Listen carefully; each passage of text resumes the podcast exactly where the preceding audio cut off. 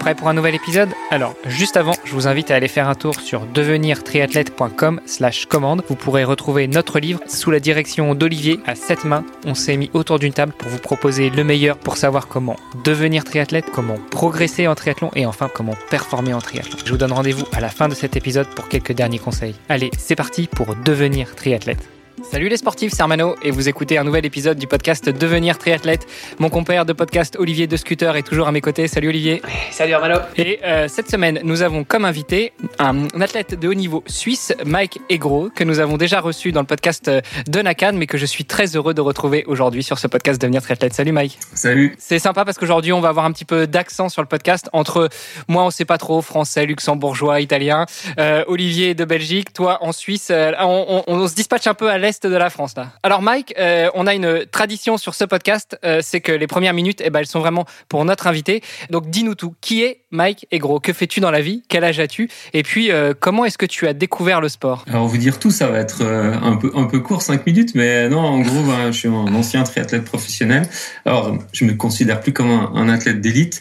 Euh, j'ai arrêté ma carrière fin 2016 et j'ai fait plus de 20 ans à haut niveau, dont les 8 dernières années sur le circuit Ironman. Et voilà, donc ça, ça, a été le premier gros chapitre de ma vie qui s'est arrêté en 2016. Et puis aujourd'hui, j'ai 43 ans, je travaille dans l'événementiel sportif et puis je suis toujours plus que passionné de sport, de montagne, de nature et euh, je fais plutôt du trail running. Donc euh, là actuellement euh, en termes de performance, j'ai fait, je pense, plus de trail running en 2019. Et puis, cette année, j'ai fait deux compétitions, un 100 km et un 100 miles.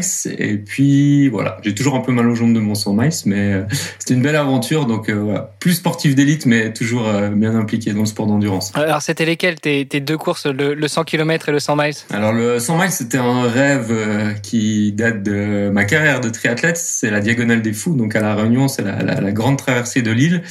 Et euh, voilà, j'ai toujours rêvé de faire cette course, donc euh, maintenant je peux mettre ça, c'est fait. Et puis en préparation pour cette course, comme j'avais jamais couru une nuit complète dehors, euh, j'ai fait une course en Suisse qui s'appelle le Barlatais, c'est une course à l'Etiva qui faisait 100 km mais très technique et on partait à 21h, donc le même horaire que, que la réunion. Et moi, ça m'a permis ben, d'apprendre à gérer une nuit d'effort, plus évidemment l'enchaînement de la journée d'après. Pourquoi tu dis que c'était euh, c'était une course que tu avais vraiment sur ta to-do list quand tu étais triathlète? Parce que quand tu étais triathlète, tu te refusais de, de faire du long, voire du très long, parce que le, le Grand Raid de la Réunion, c'est c'est même plus un, un 100 miles, c'est de l'ultra trail au, au, au, sens le plus noble du terme. Alors, euh, bon, il y, y, avait plusieurs aspects qui jouaient. L'aspect numéro un, c'est que c'était en octobre, donc en même temps qu'à qu Hawaï, qui était l'objectif voilà, de tous les triathlètes professionnels sur distance Ironman. Et puis du coup, bah, j'étais souvent là-bas en préparation. C'est deux îles volcaniques. Et puis euh, quand je faisais de l'Ironman, on me disait souvent t'es fou de faire ça. Et moi je me disais toujours ouais, mais je crois qu'il y a une course là-bas où, ils sont un peu plus fous. Et moi ça m'intriguait vraiment parce que bah, évidemment j'essayais d'être performant sur 8 heures d'effort. Puis quand je voyais bah, les, temps qui passaient sur sur ce sur ce sentier, aussi au niveau de la topographie de la course qui est assez extrême. Voilà, il y avait vraiment toujours un petit peu ce truc dans ma tête et je me demandais comment c'était possible de faire ça parce que moi j'avais déjà beaucoup de challenges pour affronter 9 heures d'effort et puis quand je me retrouvais à lire les récits de la Diag et puis je voyais qu'il passait 25 26 heures, je me disais waouh, là, c'est vraiment des fous. Donc voilà, c'était un peu ça. Puis après évidemment quand tu es triathlète pro, bah tu peux pas te disperser et puis aller perdre euh, voilà de l'énergie ou prendre des risques sur des sur des courses comme ça. Donc euh, moi j'ai vraiment switché un peu sur le trail running naturellement habitant en Suisse dans les montagnes à la fin de ma carrière de triathlète. Bon, les, les, montagnes suisses qui sont quand même un, un, beau terrain de jeu pour tout trailer qui se respecte parce que vous avez du beau temps, vous avez du mauvais temps, vous avez la montagne, vous avez le dénivelé, vous avez les chemins techniques, vous avez le froid, la montagne, la, la neige, enfin tout ce qu'il faut quoi. Alors ouais, c'est clair que c'est un, un terrain de jeu qui est qui est propice au trail running et à plein d'autres activités.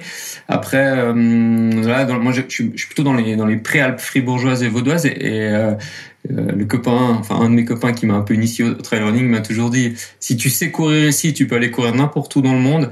Alors s'il y a des Réunionnais qui nous écoutent, euh, je peux dire que c'est pas parce que tu sais courir dans les préalpes suisses que tu sais courir à la Réunion. C'est encore un step en dessus et, vraiment, euh, je crois que il y a aucune autre course au monde et c'est aussi ça qui a créé la légende de cette de cette compétition euh, avec ce terrain-là. Et il y a, il y a un podcast euh, de Dylan Bowman que vous pouvez aller écouter, euh, qui est ultra trailer professionnel dans la team Red Bull. Et j'ai eu la chance de partager voilà des galères avec lui durant la course. Et puis il a fait un podcast qui est assez assez cool à écouter. Et puis là, il y a quelques jours, il a il a sorti un film sur sur cette course où on voit un peu voilà la technicité du parcours, la chaleur, l'extrême. Puis ouais, c'était marrant parce que bon évidemment, moi j'ai je connaissais pas du tout les, les athlètes. J'étais un peu fan de Dylan Bowman. Puis l'histoire a fait qu'on s'est retrouvés ensemble. Mais pendant une, un bout de course, j'étais avec euh, avec Antoine Guillon qui a gagné cette course euh, deux fois, je crois, puis qui a fait style top, top 10 15 fois, vraiment une légende là-bas. Puis il me disait ah mais toi en tant, en tant qu'ancien triathlète à euh, Hawaï t'as l'habitude de la chaleur et tout.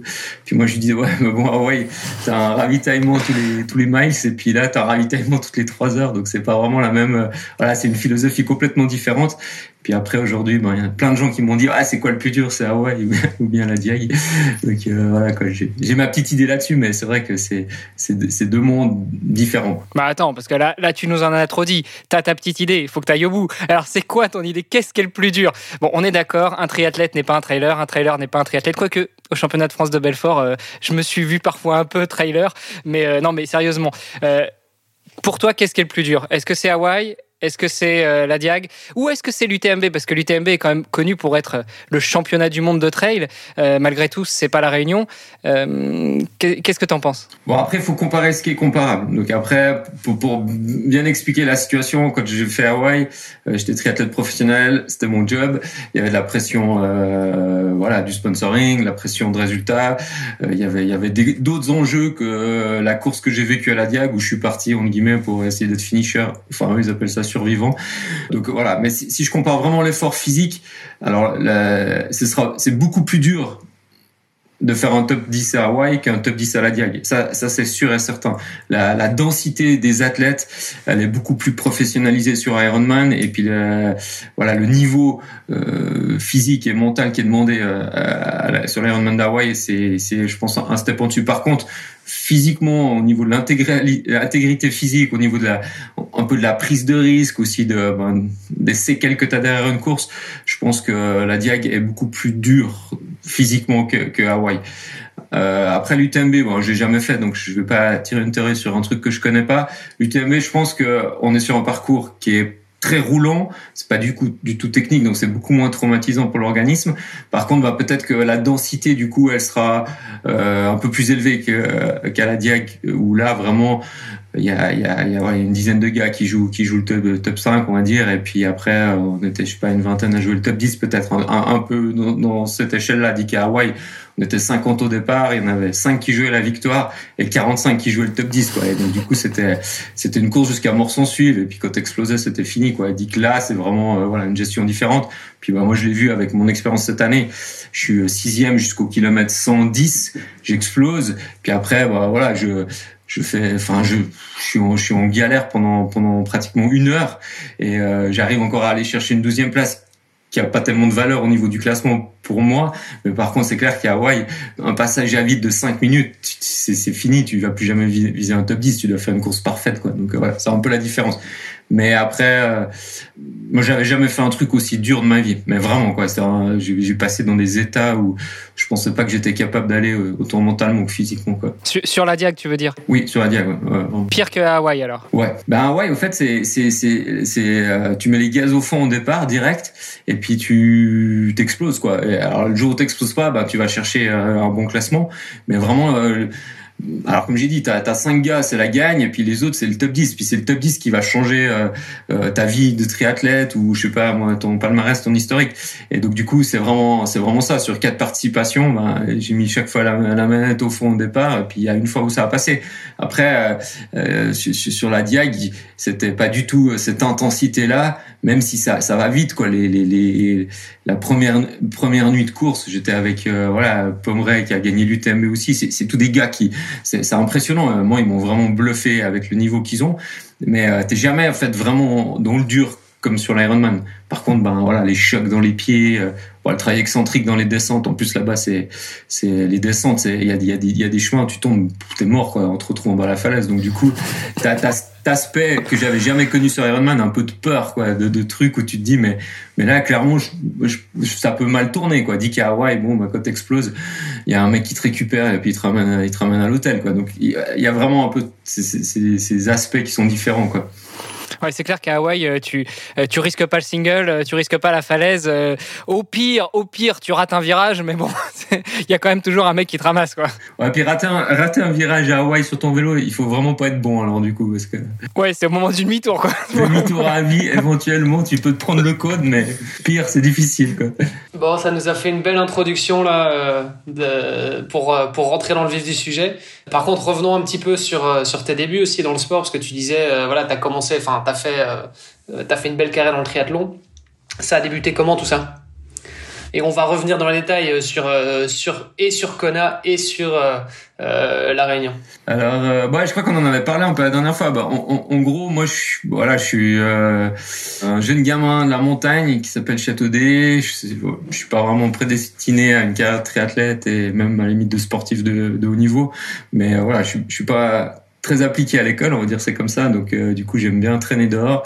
Et puis je pense que assez rapidement, ben, j'ai vu que j'avais des facultés génétiques et du plaisir à courir. Surtout au début, je faisais beaucoup de courses à pied. Donc en tant que junior, j'ai fait fais du monde de cross, j'ai fait pas mal d'athlétisme. Alors l'athlétisme plutôt en, hors stade parce que voilà Châteaudet c'était pas assez plat pour faire un stade c'était vraiment dans la montagne donc euh, voilà j'ai joué j'ai fait ça puis après euh, petit à petit euh, je me suis bien rendu compte que que l'athlétisme c'était un milieu qui était difficile pour en Suisse parce que voilà, il n'y a pas vraiment de structure, pas de club, le, haut niveau. Alors aujourd'hui, on a des athlètes de haut niveau comme des Julien Wanders qui, courent au Kenya. Enfin, on en a aussi, mais il n'y avait pas tellement ce genre de leader quand j'étais jeune. Donc euh, un jour, ben, le hasard a fait que j'ai rencontré quelqu'un qui faisait du triathlon, puis je lui ai dit ah ça a l'air ça a l'air d'être un sport pas mal et tout. Et du coup, j'ai commencé un peu comme ça. Alors ne, sachant pas nager, ça a été un peu une galère au début parce que j'étais vraiment à 16 ans, moi je savais pas nager du tout. À l'école, euh, j'étais euh, pas invité au cours de natation, j'étais dans le groupe des non-nageurs. Donc euh, voilà, j'ai eu un parcours, on va dire, euh, qui a débuté un peu comme ça sur presque un malentendu, mais bon, finalement c'était un beau malentendu. Et puis après, bah, t'avais quel âge? euh, 16 ans, 16 ans. Ok. Ouais, donc euh, du coup, voilà. Puis après, euh, bah, mes premiers triathlons, euh, bah, j'ai fait une conférence là il y a il y a, il y a dix jours à, à, Bulle, ça s'appelle.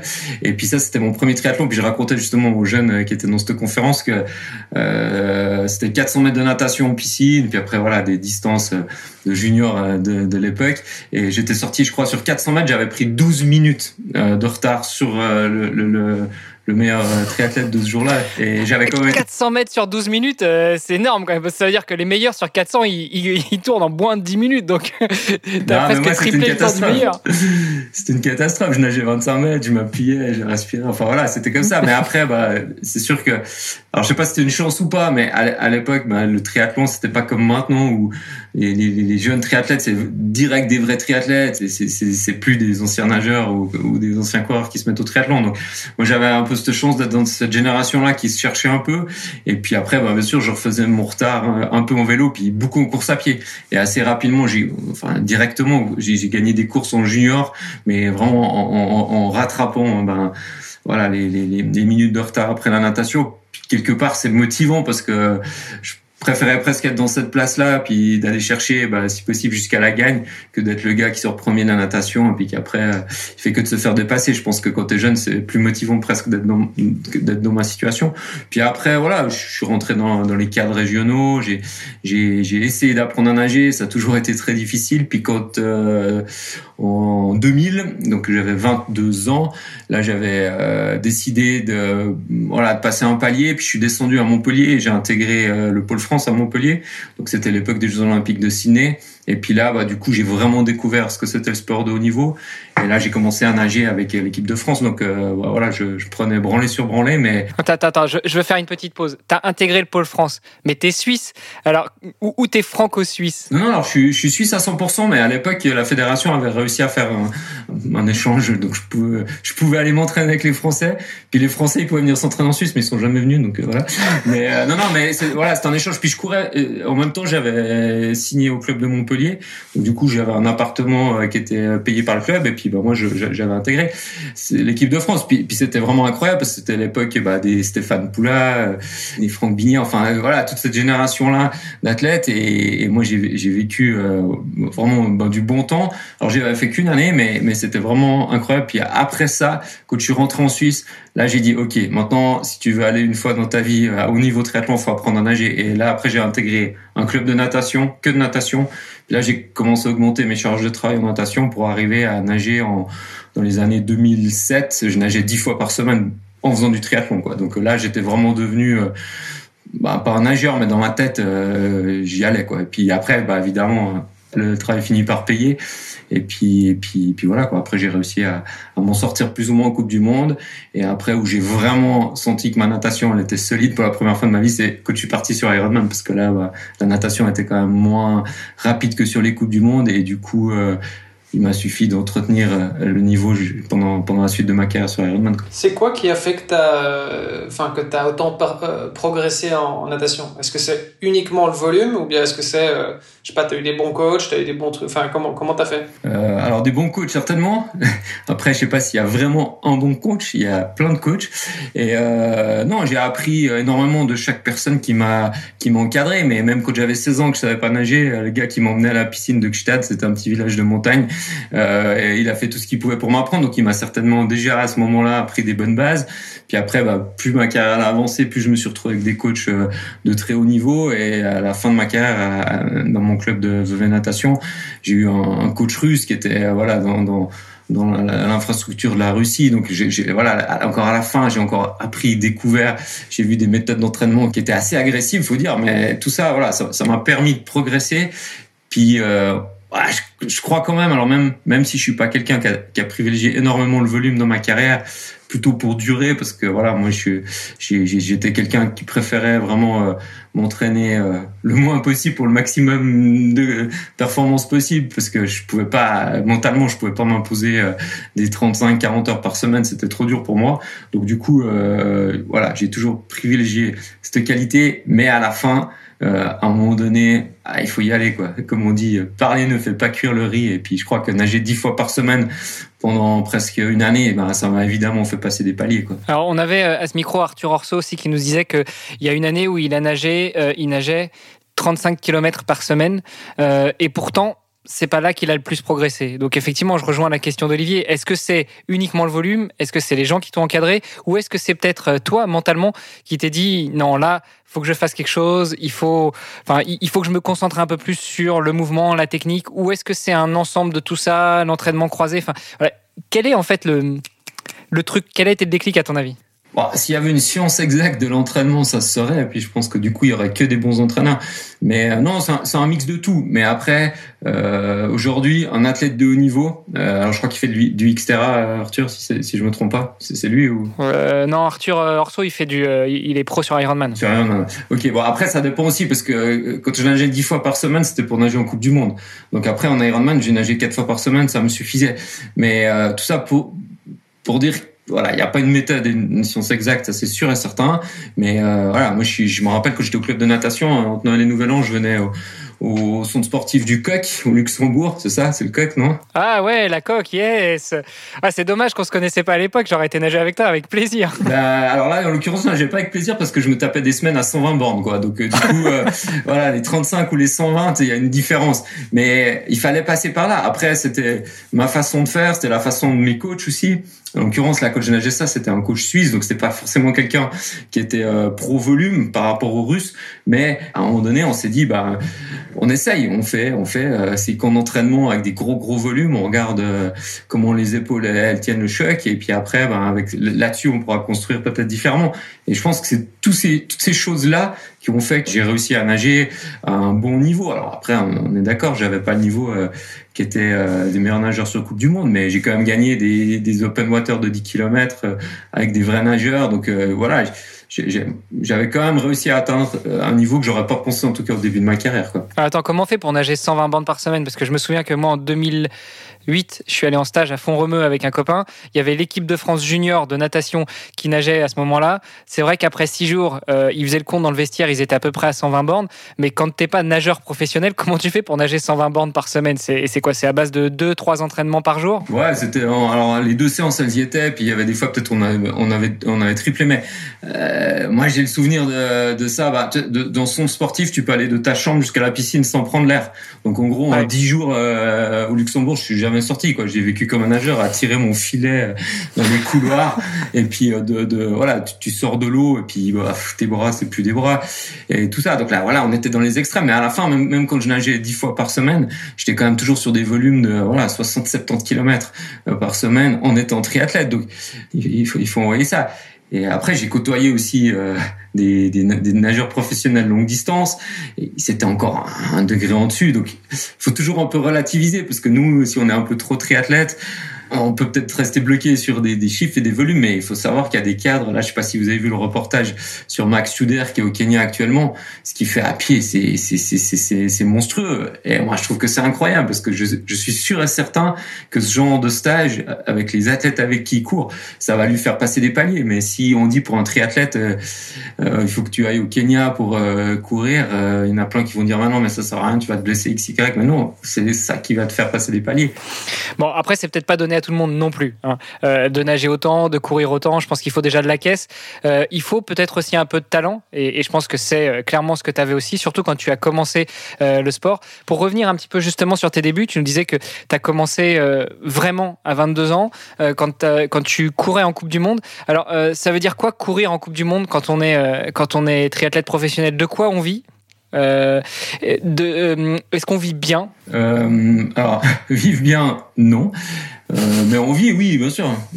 Après, il y, a, eu plein de, passages dans ma carrière. Il y a eu vraiment des périodes, ben, dans les années 2000, où je travaillais l'hiver dans un magasin de sport, je, je faisais des petits jobs à droite à gauche quand on est en Coupe du Monde, en tout cas en Suisse, ce qui est difficile, c'est qu'on court pour l'équipe nationale. Donc on a très peu d'options de, de, visibilité. Alors côté en Coupe du Monde, c'est soit tu es vraiment euh, la star, et là tu, gagnes ta vie avec tes sponsors tête, avec une marque de montre, avec tes chaussures, euh, etc. Mais ça, il y en a très peu. Puis même aujourd'hui, même si j'ai un peu moins de contact avec tous ces athlètes, je pense que s'il y a 10 athlètes sur la Coupe du Monde qui vivent vraiment bien, c'est beaucoup.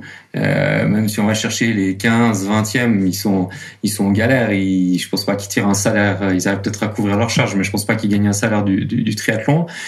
Alors voilà, il y a eu toutes ces années où j'étais un peu euh, euh, galérien du sport, mais ça reste une expérience fantastique. Et après, quand je suis parti sur l'Ironman en 2008, voilà, j'ai quitté la structure nationale et du coup, bien sûr que là, j'avais beaucoup plus de visibilité à vendre.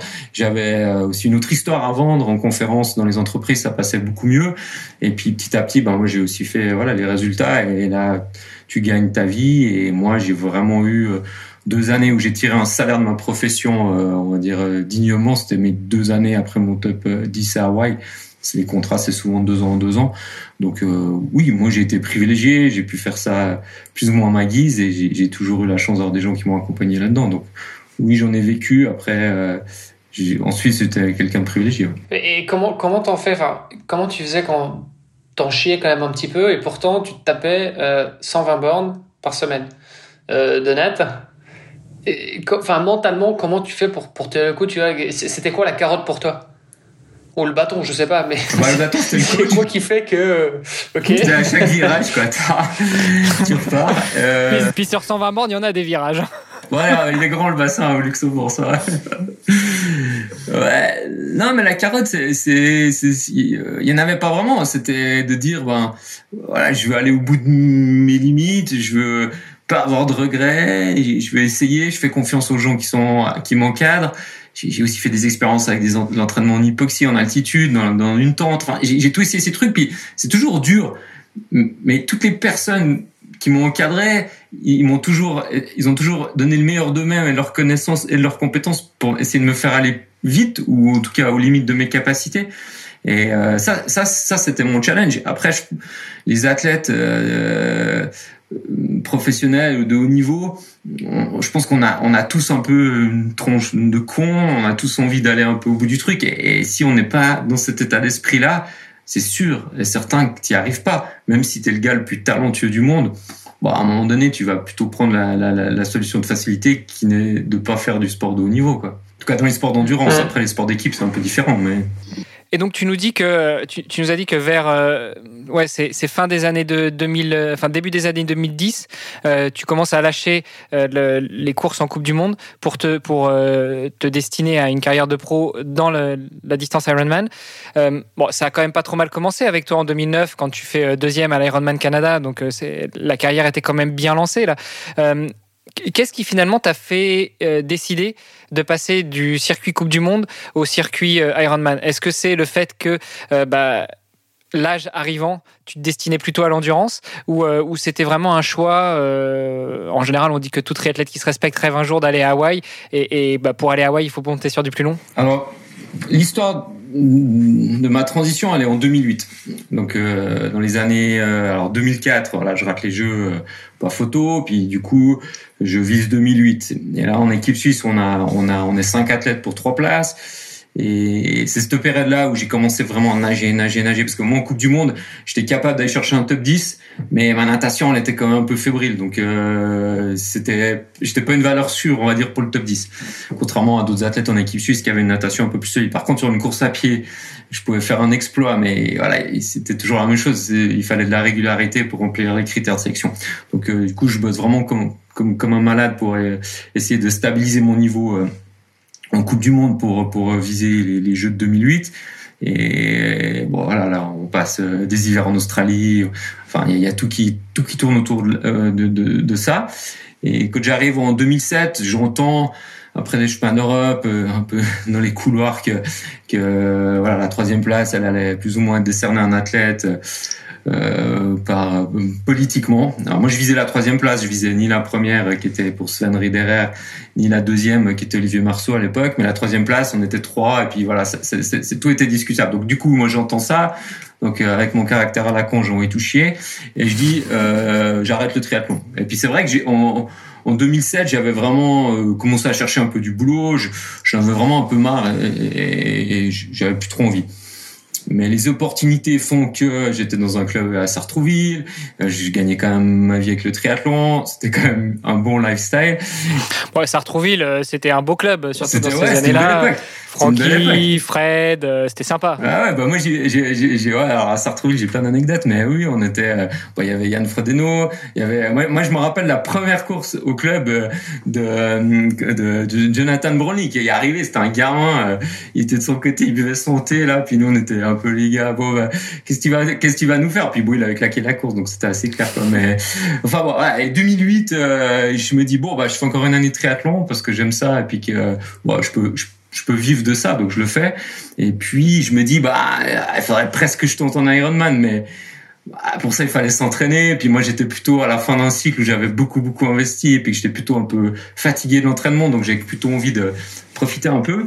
Et puis euh, à ce moment-là, mon coach que j'avais comme junior, Marc, je le recroise et puis bon, il me dit mais il faudrait que tu essaies un Ironman, tout ça. je dis ouais, mais si je dois m'entraîner. Puis il me dit ouais, écoute, avec le volume que tu as fait, normalement, un Ironman, ça devrait passer. Et puis lui, il avait l'expérience euh, en tant qu'athlète euh, euh, d'avoir fait Hawaï. Et du coup, comme il me connaissait quand j'étais junior, il m'a dit, bah, si tu veux, je te donne un petit coup de main pour, pour faire un peu plus de spécifique pour l'Ironman. Donc en 2008, je fais une saison vraiment, je cours les Grands Prix, je cours les Swiss Cup, et puis je vais à l'Ironman de Nice, quoi. Et mais vraiment, je me dis, bah, l'Ironman, ça passe ou ça passe pas, quoi. Mais je vais pas aller chercher ce qui me permet de vivre que pour faire de l'Ironman, c'est trop risqué. Puis du coup, je, fais cet Ironman de Nice. C'était une journée euh, hyper euh, forte en émotion. Euh, vraiment, c'était un déclic quoi. Vraiment, j'ai vécu une, une, journée extraordinaire. Et alors pas en termes de performance, mais en termes d'expérience humaine et de partage avec les gens qui étaient là-bas. Et du coup, à la suite de ça, je dis bon, ben, je me lance dans un projet et là, je remonte un projet de deux ans sur Ironman avec Hawaii. Et du coup, il y a toute une structure qui se met autour de moi, euh, qui se met en place autour de moi. On trouve des sponsors, on monte une espèce de, de team privé. Et, puis voilà, c'est comme ça que ça s'est fait. Et puis là, après, du coup, j'ai vraiment plus jamais été courir euh, dans, dans, dans les grands prix comme ça. Donc vraiment, ça a été un switch un peu comme ça. Mais c'était pas, c'était pas. Euh, Ouais, c'était un concours de circonstances, quoi. Je pense que ça aurait très bien pu faire Nice et plus jamais faire un Ironman derrière. J'ai deux questions pour toi. La première, euh, tu nous as dit que tu avais plein d'anecdotes. C'était comment Sartrouville Parce que euh, je m'explique. On sait que, euh, alors peut-être un peu moins maintenant, mais, mais en tout cas dans ces années-là, 2000-2010, les meilleurs mondiaux couraient dans le circuit français, dans le Grand Prix. mais courir dans le, dans le Grand Prix, euh, ça ne veut pas dire euh, être tous les week-ends en France, parce que des courses de Grand Prix, il y en a, quand il y en a peut-être une dizaine dans l'année, euh, qui sont étalées entre avril et, octobre. Donc en gros, les gars vivent chez eux et puis ils viennent quelques jours avant pour, pour, pour les courses. mais est-ce que à Sartrouville, c'était vraiment, enfin je sais pas, les meilleurs moments du triathlon euh, Vous étiez euh, tous euh, tout le temps les uns sur les autres, les uns avec les autres. C'était c'était un peu une, une fratrie du triathlon ou ou c'était un peu chacun pour soi? Alors les uns sur les autres, je rassure tout le monde, moi pas, peut-être d'autres, mais c'est pas mon problème. en tout cas tout à l'heure.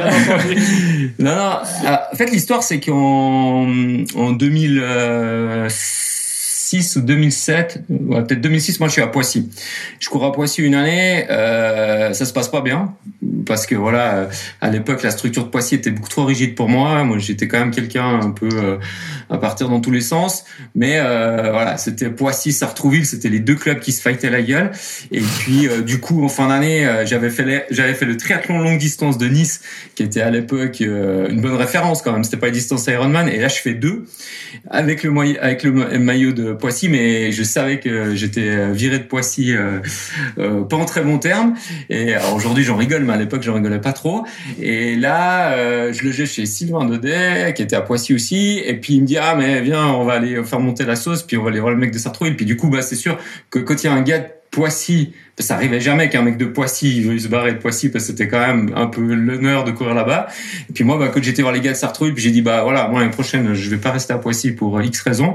Euh, bah du coup, je suis rentré à Sartrouille comme ça. Puis c'est vrai que euh, bah, c'était deux clubs complètement différents et moi je me suis bien mieux senti exprimé chez Sartrouille parce que on était un club.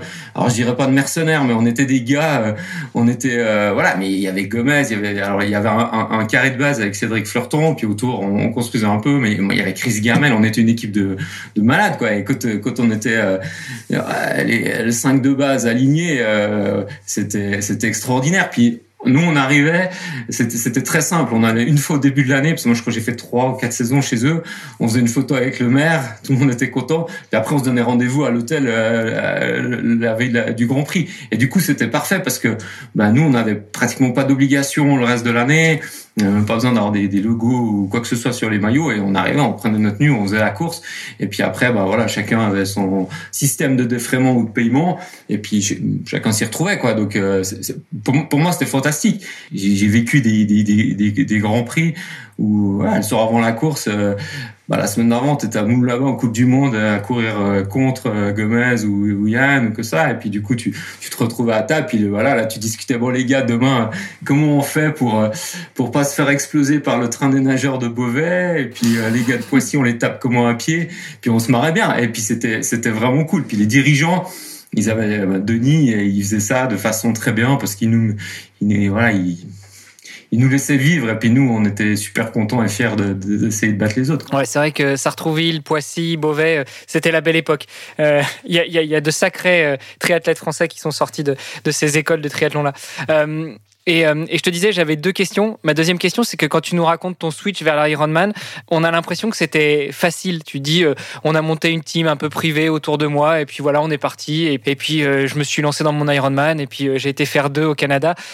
c'est vraiment si facile que ça. Comment on monte une team bah, quand on veut switcher d'un parcours Coupe du Monde à un parcours Ironman et devenir triathlète professionnel sur le circuit Ironman Alors facile, c'est jamais facile, parce qu'il faut quand même bah, avoir la chance d'avoir les bonnes personnes autour de soi. Et moi, ça c'était vraiment la chance. Mais comme je l'ai dit, toute ma carrière et encore aujourd'hui, j'ai le privilège de, de, toujours avoir des gens sur ma route qui sont extraordinaires et puis qu'on qu'on voilà envie de m'aider et ça devient par la suite des amis. Enfin euh, ouais, incroyable. Pour lever du sponsoring, il faut faire quand même des résultats. Et comme tu as dit, ben euh, moi première année au Canada, je fais deux. Euh, je me qualifie pour Hawaï, donc les résultats ils sont là. Et puis du coup avec ces résultats-là, ben, ça ça met de l'intérêt. Il y a des sponsors et, l'Ironman c'est quand même assez c'est pas facile de trouver du sponsoring, mais c'est beaucoup plus facile que qu'en Coupe du Monde quand t'es pas le meilleur du monde. Quoi. Il y a plus de place en tout cas pour écrire une histoire en Ironman qu'en Coupe du Monde. Donc 2008 euh, Ironman de Nice, tu nous as dit qu'en termes de perf euh, c'était pas tout à fait ça, mais par contre en termes d'expérience c'était juste grandiose. 2009 tu fais deux au Canada, tu te qualifies pour Hawaï, du coup c'est Hawaï 2009 ou Hawaï 2010 alors c'est Hawaï 2009 et je, je, reste aux États-Unis. Je suis complètement cramé. C'est six semaines après, la première fois que je vais à Hawaï et ah oui, c'est Canada et six semaines après Hawaï. Ouais, c'était. Ah, c'est un truc de malade. ouais, c'était complètement fou. Mais j'avais raté ma course pour me qualifier en juillet à Zurich. Euh, et du coup, on avait dit bon, on essaie d'aller au Canada. Et au Canada, je, me retrouve avec un, mon pote Grégo, qui, qui est mon, meilleur pote maintenant, mais je l'ai rencontré à l'Ironman du Canada en, 2010, en 2009. Et lui, il se qualifie en edge grouper. Et du coup, on dit, bon, on reste aux États-Unis, ça sert à rien de rentrer en Europe. Donc, on part en Arizona à Tucson s'entraîner. On se carbonise encore plus la gueule parce que entre la chaleur, la, volonté de faire bien. Donc, euh, mon premier Hawaï, j'arrive complètement cramé. Et euh, je vis aussi une belle journée parce que voilà, il y avait toutes ces images qui, qui devenaient vraies. Après, euh, j'ai aussi vu euh, le niveau des mecs euh, qui étaient devant. Et cette année-là, je je sais pas qui c'est qui gagne, peut-être Norman Staller, enfin je sais pas qui c'est qui gagne, mais c'était c'était les gars en vélo, c'était c'est ah, clair, t'arrives la Coupe du Monde. Alors j'avais fait quand même ben, du coup deux Ironman, mais j'avais jamais affronté les meilleurs du monde sur un parcours euh, pour les meilleurs du monde, parce que Nice c'était un parcours voilà qui me convenait par rapport au profil. Le Canada c'était euh, c'était solide, mais c'était pas il y avait pas il y avait pas le niveau d'Hawaï. Donc Hawaï vraiment première année, je, ah, je prends cher. Mais comme j'avais un projet sur deux ans, je m'étais dit, ben voilà, c'est l'expérience, puis je vais revenir en 2010 avec l'expérience. Et du coup en sachant ce qui m'attend et en m'entraînant en conséquence. Attends, quand tu dis tu avais un projet sur deux ans, c'est-à-dire tu t'es dit euh, je, me, mets deux ans pour faire euh, une, belle place à Hawaï ou c'était quoi ton objectif? Ouais, alors quand je monte des projets, encore aujourd'hui quand j'en monte, je, propose toujours des projets euh, sur deux ans parce que ben, pour moi deux ans c'est un peu ce que je suis capable de me projeter plus loin, c'est difficile. Et là, quand je suis parti faire euh, Nice en 2008, puis que derrière, je me dis, OK, je, suis motivé, et puis ça me parle, bah, j'ai dit deux ans, je peux me projeter. Comme j'ai dit, en 2007, j'avais plutôt envie d'arrêter, donc je vais pas partir en me disant, je vais faire dix ans d'Ironman. Je me suis dit, bon, deux ans, je, je remets les œillères et je vais faire mon top 10 Hawaii, et puis, puis voilà. Donc avec la même puis s'il faut, je claque tout et je me trouve un taf et euh, je change de vie. Ouais. Et, mais quand tu dis que tu montes un projet sur deux ans, c'est-à-dire tu montes un projet pour toi sur deux ans avec un objectif à deux ans, ou euh, tu montes un projet euh, avec ta team et tu vends ça à tes sponsors en leur disant voilà 2010 j'irai à Hawaï et mon objectif c'est claquer un top 10 ouais c'est comme ça donc je, moi, moi j'ai toujours fonctionné comme ça après pas la vérité vraie, mais je dis, j'ai un coach, on a deux ans, on se fixe un objectif, c'est le top 10. Euh, j'ai un partenaire vélo, c'est le top 10. Et puis voilà, je monte toute cette structure-là, et que ça, ça permet aussi d'avoir euh, un objectif concret dans le calendrier, et puis aussi après de, de prendre du recul, puis d'être réaliste avec ce qui s'est passé, parce que si tu fais deux ans d'Ironman, puis que tu t'es pris deux, deux branlés, euh, c'est en l'occurrence ce qui m'est arrivé, mais euh, à un moment donné, tu, peux aussi te dire, bah, je suis pas fait pour ça, donc je vais pas emmener dans mes délires du monde, euh, sachant pertinemment que j'y arriverai pas. Donc moi, qui est devenu mon manager en Ironman, Ludovic, la première fois que je l'ai vu, je lui ai posé un dossier, je lui ai dit voilà, moi je veux faire victoire sur Ironman, top 10 Hawaii et sous 8 heures. Et le gars il m'a dit mais mec t'as jamais fait euh, un Ironman de ta vie et tu me parles de ça quoi. Puis j'ai dit bah ouais c'est le truc qui me motive et moi je vais avoir du soutien euh, pour ça et il me faut deux ans pour aller chercher ça. Et puis du coup, ben, au bout de deux ans, j'en avais fait aucun des trois. Mais par contre, euh, je, sentais qu'il y avait quand même quelque chose à faire. Donc après, derrière cette structure-là, on est reparti pour deux ans, quoi, avec d'autres sponsors. Avec, euh, on a changé ce qu'elle allait pas. Après deux ans, j'ai arrêté de avec, avec mon coach, j'ai bossé tout seul et voilà. Quoi. Donc c'était vraiment un peu ces structures avec une deadline pour être euh, motivé. Quoi. Tu dis, tu as bossé tout seul, c'est-à-dire tu n'avais plus de coach après? Alors en 2011, je suis en self-coaching. Ouais. C'est moi qui me coachais moi-même. C'était une belle expérience. Euh, et puis c'est cette année-là que je fais 6 à Hawaï. Alors c'est pas c'est pas grâce à, mon auto coaching, hein, c'est grâce à tous les gens qui m'ont entraîné depuis que j'avais 16 ans. C'est vraiment. Mais voilà, en l'occurrence, c'est l'histoire elle est incroyable parce que je suis au mois de juillet à Davos avec euh, avec euh, tout ce qui se fait de mieux de triathlon et avec Kinley, McCormack, euh, Ronnie, avec toute une équipe. Il y avait aussi l'équipe suisse court distance qui s'entraînait là. Et puis il y avait un coach qui s'appelle Fabio Vedana, que je connaissais de l'époque Coupe du Monde parce que c'était le coach des Italiens. Puis moi je traînais souvent avec les Italiens et euh, je le vois et puis il me dit ah mec comment ça va et tout. Puis je lui dis ah c'est nickel. Enfin voilà je, je, me fais une petite année tranquille. Puis là on boit une ou deux bières. Puis je lui dis euh, parce que là il me dit ah mais c'est qui qui te coach? Puis je dis ouais je me, je me débrouille tout seul. Mais je lui dis ah c'est quand même un peu dur parce que moi je suis quand même pas le mec euh, euh, voilà, qui, qui bosse le plus. Puis c'est vrai que sur Ironman, j'ai l'impression quand même que les deux premières années que j'ai fait, il, il, manquait un peu de volume, il manquait un peu de peut-être de voilà de prise de risque sur les entraînements et tout. Puis là, on est au mois de juillet et puis ouais, j'adore en fait comme il me parle. J'aime le personnage, j'aime ce côté italien, j'aime ses compétences et tout. Puis du coup, en rentrant de Davos dix jours après, je lui dis écoute Fabio, bah c'est d'accord. Bah, l'année prochaine, j'essaye avec toi. Quoi. Je fais encore une année et puis j'essaye. Et puis euh, du coup, je, là, je lui redis, bah, mon, but c'est quand même toujours d'aller faire ce top 10, de gagner un Ironman, puis d'être sous 8 heures. Quoi. Et du coup, euh, il me dit ah, ok, pas de problème. Puis là, bon moi, je lui envoie un peu euh, des données, je descends, il était basé à Milan, donc c'est pas très loin de chez moi, je descends faire des tests physiologiques chez lui et tout, puis il me dit, ah non, y a, je pense qu'il y, a, quelque chose à faire, il faut, changer un peu deux, trois trucs. Puis du coup, bah, je dis, bon, je finis ma saison euh, comme je l'ai commencé en me débrouillant, et puis bah, je fais 6 à Hawaii, donc j'ai envoyé un message après la course, puis j'ai dit, bon, bah, il y en a un, déjà un, des objectifs qui est fait, maintenant il n'y en a plus que deux à aller chercher, quoi. Et puis voilà, puis après, bah, j'ai fait presque toute la, enfin, j'ai fait toute la fin de ma carrière avec lui, alors plus en on va dire en relation amicale avec des échanges euh, que vraiment du coaching pur. J'ai fait j'ai fait que 2012 avec lui vraiment euh, hyper structuré quoi. Et attends, quand, quand tu t'auto-coaches, comment ça se passe au bord du bassin? Tu sors pour te gueuler dessus ou? Alors la, la natation, j'ai toujours nagé dans un club parce que euh, j'ai jamais aimé nager, alors pour, être, pour être très clair. Et puis euh, j'ai toujours aimé aller nager avec. Dixit le mec qui faisait 120 km par semaine. Quoi. Mais euh, ouais. non, mais la natation, je, je, je, suis pas sûr qu'il y ait quelqu'un euh, qui aime ça, quoi. Surtout les triathlètes, parce que un nageur il connaît pas ce qui est en dehors des catels. Mais euh, quand tu sais euh, quand même le côté plutôt ludique du vélo et puis de la course à pied, c'est quand même dur de nager. Mais j'adorais mon club, j'avais des, des, super sparring partenaires, alors qu'ils étaient souvent des, des, des, gamins qui me mettaient la misère, mais c'était vraiment cool. Et puis euh, voilà, c'était c'était mon club de cœur. J'ai eu qu'un club dans ma vie où j'étais attaché, c'est le Vevey Natation, et j'ai fait euh, beaucoup d'années avec eux. J'aimais pas la mais j'aimais aller nager avec eux. Bon, tout à l'heure, tu disais Catel. Euh, on le rappelle, on a reçu une triathlète suisse il y a quelques semaines. Catel, c'est les carreaux. Donc euh, voilà, tu disais qu'il y, y, a peu de nageurs qui savent ce qu'il y a derrière les Catel, donc derrière les carreaux, parce que nous, les triathlètes, on nage plutôt en eau libre aussi, en général. Euh, donc tu nous dis 2011, tu t'auto-coach, euh, tu te requalifies pour Hawaï puisque tu fais 6 à Hawaï. Euh, tu nous as dit que tu avais arrêté ta carrière en 2016, donc de 2011 à 2016, Hawaï, toutes les années, tu as réussi à te qualifier et tu y es allé, ou ça a été un petit peu plus compliqué? Non, ça a été compliqué. C'était vraiment compliqué.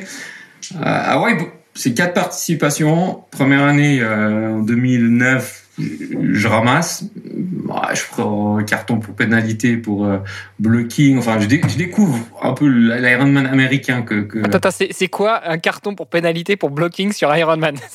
Tu t'es mis au milieu de la route, t'as empêché un copain de passer? Ouais, alors à l'époque, je sais pas maintenant exactement parce que les règles, je suis, mais ça change tout le temps. À l'époque, que tu que tu faisais euh, semblant de, enfin, que tu montrais la volonté de dépasser, tu avais vraiment 20 secondes pour euh, venir te recaler devant. Et à, l'autre, il devait freiner et laisser sa distance. Alors, je sais que ça avait déjà c'était remis cette règle. J'ai le souvenir de Yann Frodeno qui pète un câble avec je sais plus qui c'est qui se met devant lui ou comme ça. Et à l'époque, c'était ça la règle. Et euh, ce qui était un peu dur, c'est que quand tu voyais quelqu'un qui, se décalait derrière toi, bah, tu pouvais accélérer et du coup, bah, le mec en 20 secondes, il, te, te dépassait pas. Puis euh, j'étais dans la montée d'avis et euh, c'était mon premier Hawaii. Alors, je me rappelle plus quel était le ricain qui était devant moi. Le gars, il était bon travers. Puis bah, dans la montée, j'étais quand même toujours dans les bons rapports poids-puissance. Du coup, je, veux le dépasser. Puis au moment où j'arrive à sa hauteur, le mec il remet dedans, il réaccélère. Et du coup, je me relève en lui faisant certainement un doigt. Et du, coup, je vais me remettre derrière. Et puis là, il y avait notre bon vieux Jimmy Riquitello qui est venu vers moi. Et puis il m'a dit, Mike, t'as pas dépassé Je dis, bah oui, j'ai pas dépassé. Il a accéléré. Quoi. Puis il m'a dit, ouais, bah tu devais le dépasser. Je dis, ouais, bah bon, je pouvais pas, j'étais à bloc. Puis du coup, je me suis pris une pénalité comme ça. Ouais, et, et, du coup, quand tu dis que t'as pas réussi à faire ce que tu voulais sur Hawaii, c'était quoi? Tu finis euh, au-delà du top 10, du top 20 euh... Euh, ouais, la première année, alors je fais troisième femme, je crois. Je me rappelle de Chrissy Wellington qui me pose en vélo. Je me rappelle de euh, Miranda Cafui qui me passe à pied. Et je me rappelle d'une espagnole qui s'est fait choper positif derrière euh, qui me dépasse à pied. Donc ouais je fais je fais quatrième femme quoi. Donc euh, en gros chez les hommes je sais plus combien ça fait mais 40 et quelques quoi. 45 peut-être. Ok bon du coup ça c'était ta première participation. La deuxième euh, c'était 2010 2011 ouais. alors 2010 ben J'arrive hyper motivé, hyper confiant. Je m'entraîne euh, en Californie avec euh, voilà un bon groupe d'entraînement. Il y avait Chris McCormack, il y avait Ronnie. On était vraiment une bonne équipe. Et j'ai, Avec Dirk Buckle aussi en 2010 euh, en Californie. Non, Dirk, euh, il n'était pas dans le groupe là. Alors, non, il, était en Floride. il était en Floride. non, non, non, il n'était pas pas là quoi. Bon, il y avait Faris aussi. Enfin, bon, il y avait tout, un peu toute une clique. Et là, je, je le dis toujours aujourd'hui, c'était l'année où j'étais le plus fort physiquement de ma vie. Donc 2010, j'étais vraiment, euh, je pense, euh, enfin, je sais pas si je peux dire comme ça, mais un peu à l'apogée de ma carrière physique, pas forcément mentale, mais physique.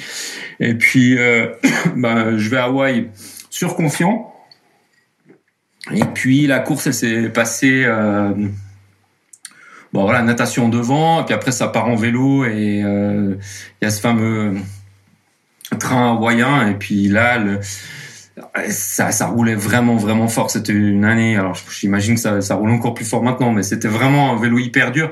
Puis la faute que je fais, parce que l'année d'avant, quand j'avais fait, j'étais jamais vraiment au contact de la tête de course. J'étais sorti devant natation, mais j'avais été assez vite lâché, revenu. Enfin, ça avait été un peu un concours de circonstances où j'avais vraiment pas du tout euh, senti cette tête de course. d'Iclave, bah, je suis vraiment dans ces hoops avec le premier groupe. Puis, ah oui, c'est horrible parce que quand le premier il est dans la descente, toi tu es dans la montée, donc tu montes à 550 watts, et puis côté dans la descente, l'autre il est dans la montée, donc tu freines, et puis bah ça fait un peu ces hoops comme ça, puis à un moment donné, euh, ouais, ça devient dur pour tout le monde, le mec de devant il pète, donc tu vas chercher, tu accélères, tu vas rechercher, tu vas rechercher, puis à un moment donné, bah c'est moi qui ai serré, quoi. J'ai vraiment, euh, j'ai pas su lâcher euh, avant d'être vraiment cramé. Et puis, euh, bon, je rentre en travers, il faisait chaud. C'était vraiment une année. Alors, évidemment, comme j'étais pas bien, encore plus dur. Et puis, j'ai bâché après, après 15 bornes au marathon, euh, assis sur le trottoir, euh, puis bah, dégoûté. Et puis là, là, j'ai dit, je reviens plus jamais à Hawaï, quoi. C'est bon, c'est pas fait pour moi. et, mon coach, bah, Marc, j'ai dit, non, non, mais oublie, c'est les gars, ils ont des cuisses comme ça. C'est des machines sur leur vélo. J'y arriverai pas, j'ai aucune chance. C'est pas une course pour moi, j'ai fait deux fois, j'ai vu le top 10, il est intouchable. Quoi. Et puis, puis voilà. Puis donc du coup, 2011, je reviens euh, au mode touriste. J'avais fait. Ouais, non, mais là, t'as été trop vite, t'as été trop vite parce que 2010, stop, t'arrêtes plus jamais. Et, et, pourtant, on sait que tu y as été en 2011. Qu'est-ce qui s'est passé entre 2010 et 2011 où finalement tu te dis bon allez, on va arrêter les conneries, on y retourne. Non, non, je, je, suis revenu, je suis revenu en Suisse. Je pense que j'ai fait un peu de ski, mangé pas mal de fondue, bu quelques bières. Et puis après, c'est un peu la même chose. C'est qu'à à la fin, j'étais dans une vie incroyable. J'étais athlète professionnel. Je faisais tous les jours ce que ce que j'adorais. Et puis bah, il n'y a pas un mec censé au monde avec quand même une saison qui était solide parce que j'étais quand même à Hawaï, j'avais quand même, bah, je me rappelle plus ce que j'avais fait comme course ces années-là, mais j'avais quand même tiré des podiums, j'avais, enfin j'avais tout pour bien faire et il y avait aucun sponsor qui a dit on arrête parce que t'as serré à Hawaï et du coup j'ai continué. Et mais là, voilà, je me suis dit il faut que je change les choses. Donc le coach, bah on n'a pas réussi notre notre objectif de top 10 euh, on arrête. Mais Marc aujourd'hui c'est un, gars que je côtoie encore, euh, qui est toujours coach et un très bon coach. Et, voilà, j'ai arrêté. Puis après je me suis dit ben je fais une année 2011 euh, en mode je vais chercher de l'expérience. Et j'ai passé l'hiver, enfin la fin de l'hiver, je l'ai passé aux États-Unis, à Tucson, nouveau. J'ai couru en Californie, j'ai couru l'Ironman d'Utah. Enfin, j'ai couru beaucoup, beaucoup, beaucoup. Après, j'ai fait bah, des voilà, j'ai fait des courses en open water, euh, en natation. Enfin, je me suis bien éclaté sur tout et je suis arrivé fin août. Et euh, du coup, j'étais vraiment dans. Je, pense j'étais un des trois. À l'époque, il y avait un espèce de classement, puis ils prenaient les 50 meilleurs euh, du monde et ouais, je devais être style. bah, j'avais le Star 44, donc du coup, j'étais 44e mondial et et puis je j'attrape un Dessart comme ça et je me rappelle, parce que j'ai reçu l'Ironman, le mail d'Ironman qui me dit, ah, félicitations, t'es qualifié pour Hawaii. Et évidemment, tu dois confirmer et, sortir un peu la carte de crédit. C'est surtout ça, ouais. Ouais, surtout ça. Et euh, là, j'appelle euh, mon manager, donc Ludovic, et je lui dis, ah, je suis qualifié pour Hawaii, mais j'y vais pas, quoi. Puis il me dit non mais mec tu peux pas faire ça quoi. T'es es qualifié pour un championnat du monde. Tu ne peux pas refuser une qualif. Je dis non c'est bon j'y retourne plus. J'ai compris. Je vais pas perdre encore 10 000 francs pour aller faire cette histoire. C'est bon je les laisse s'amuser entre eux. Laisse tomber. Et puis euh, lui en gros et, une heure après j'avais un email qu'il avait réservé mon billet d'avion quoi. J'avais plus le choix. Et puis euh, là j'ai dit bon ok j'y vais mais alors à ma façon. C'est-à-dire que je vais pas m'entraîner avec les autres tarés. J'arrive pas complètement cramé à Hawaï. Je vais à Maui. Euh, euh, chez un gars que j'avais rencontré l'année d'avant qui était windsurfer professionnel. Je vais habiter chez lui, puis pendant six semaines, je vais à Okipa Beach euh, mater les petites surfeuses, quoi, et on verra bien ce qui se passe. Et du coup, je suis parti à Maui six semaines avant. J'ai fait six semaines d'entraînement là-bas, mais vraiment euh, un peu à la méthode euh, mec est gros, quoi. Donc c'était c'était des entraînements bien faits, mais pas pas pas de folie. Et je suis arrivé en, à Kona en prenant euh, Mukulele Airlines. J'avais pris mon vélo, même pas même pas plié à côté de moi dans, dans le petit avion bimoteur. Là, je suis arrivé à euh, à Kona, j'ai roulé jusqu'à l'hôtel. J'étais au briefing. Et puis, euh, puis voilà quoi. Après, euh, j'ai dit bon, on verra bien ce qui se passe. Puis, puis bah, du coup, c'était l'année quoi. C'était la bonne année. Est-ce que a posteriori, tu dirais que effectivement 2010 c'était ton année où tu étais plus fort physiquement, mais pas forcément mentalement, et que à contrario 2011 t'étais peut-être pas au top du top niveau physique, mais alors par contre, vu que la tête t'avait tout débloqué, c'est là que tu as été le meilleur? Mentalement, avec aujourd'hui 43 ans donc dix ans plus tard, je pense que c'est aujourd'hui que je suis plus fort mentalement. Et vraiment, je le vois dans ce que je fais à la rentrée et tout ça. Euh, si j'avais eu ce que j'ai dans la tête maintenant avec les, comment on dit, ben les, voilà, les cartes qui sont tombées, les choses que tu as vécues en 2010, 2011, j'aurais certainement fait encore d'autres choses.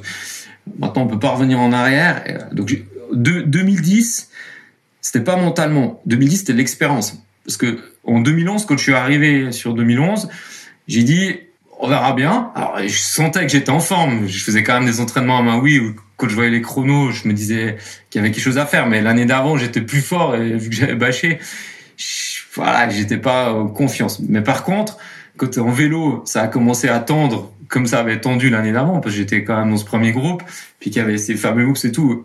J'ai dit, allez-y, pas de problème. Donc j'ai fait toute la montée d'avis euh, tout seul fait demi-tour et puis là bah, la course elle dure, elle devient dure, il fait chaud, il y a le vent, etc. Et là j'ai commencé à rattraper les morts. Et je reviens à la hauteur de l'aéroport sur un groupe euh, avec Rasmus Henning, enfin avec tous les grands noms de, de l'Ironman de l'époque.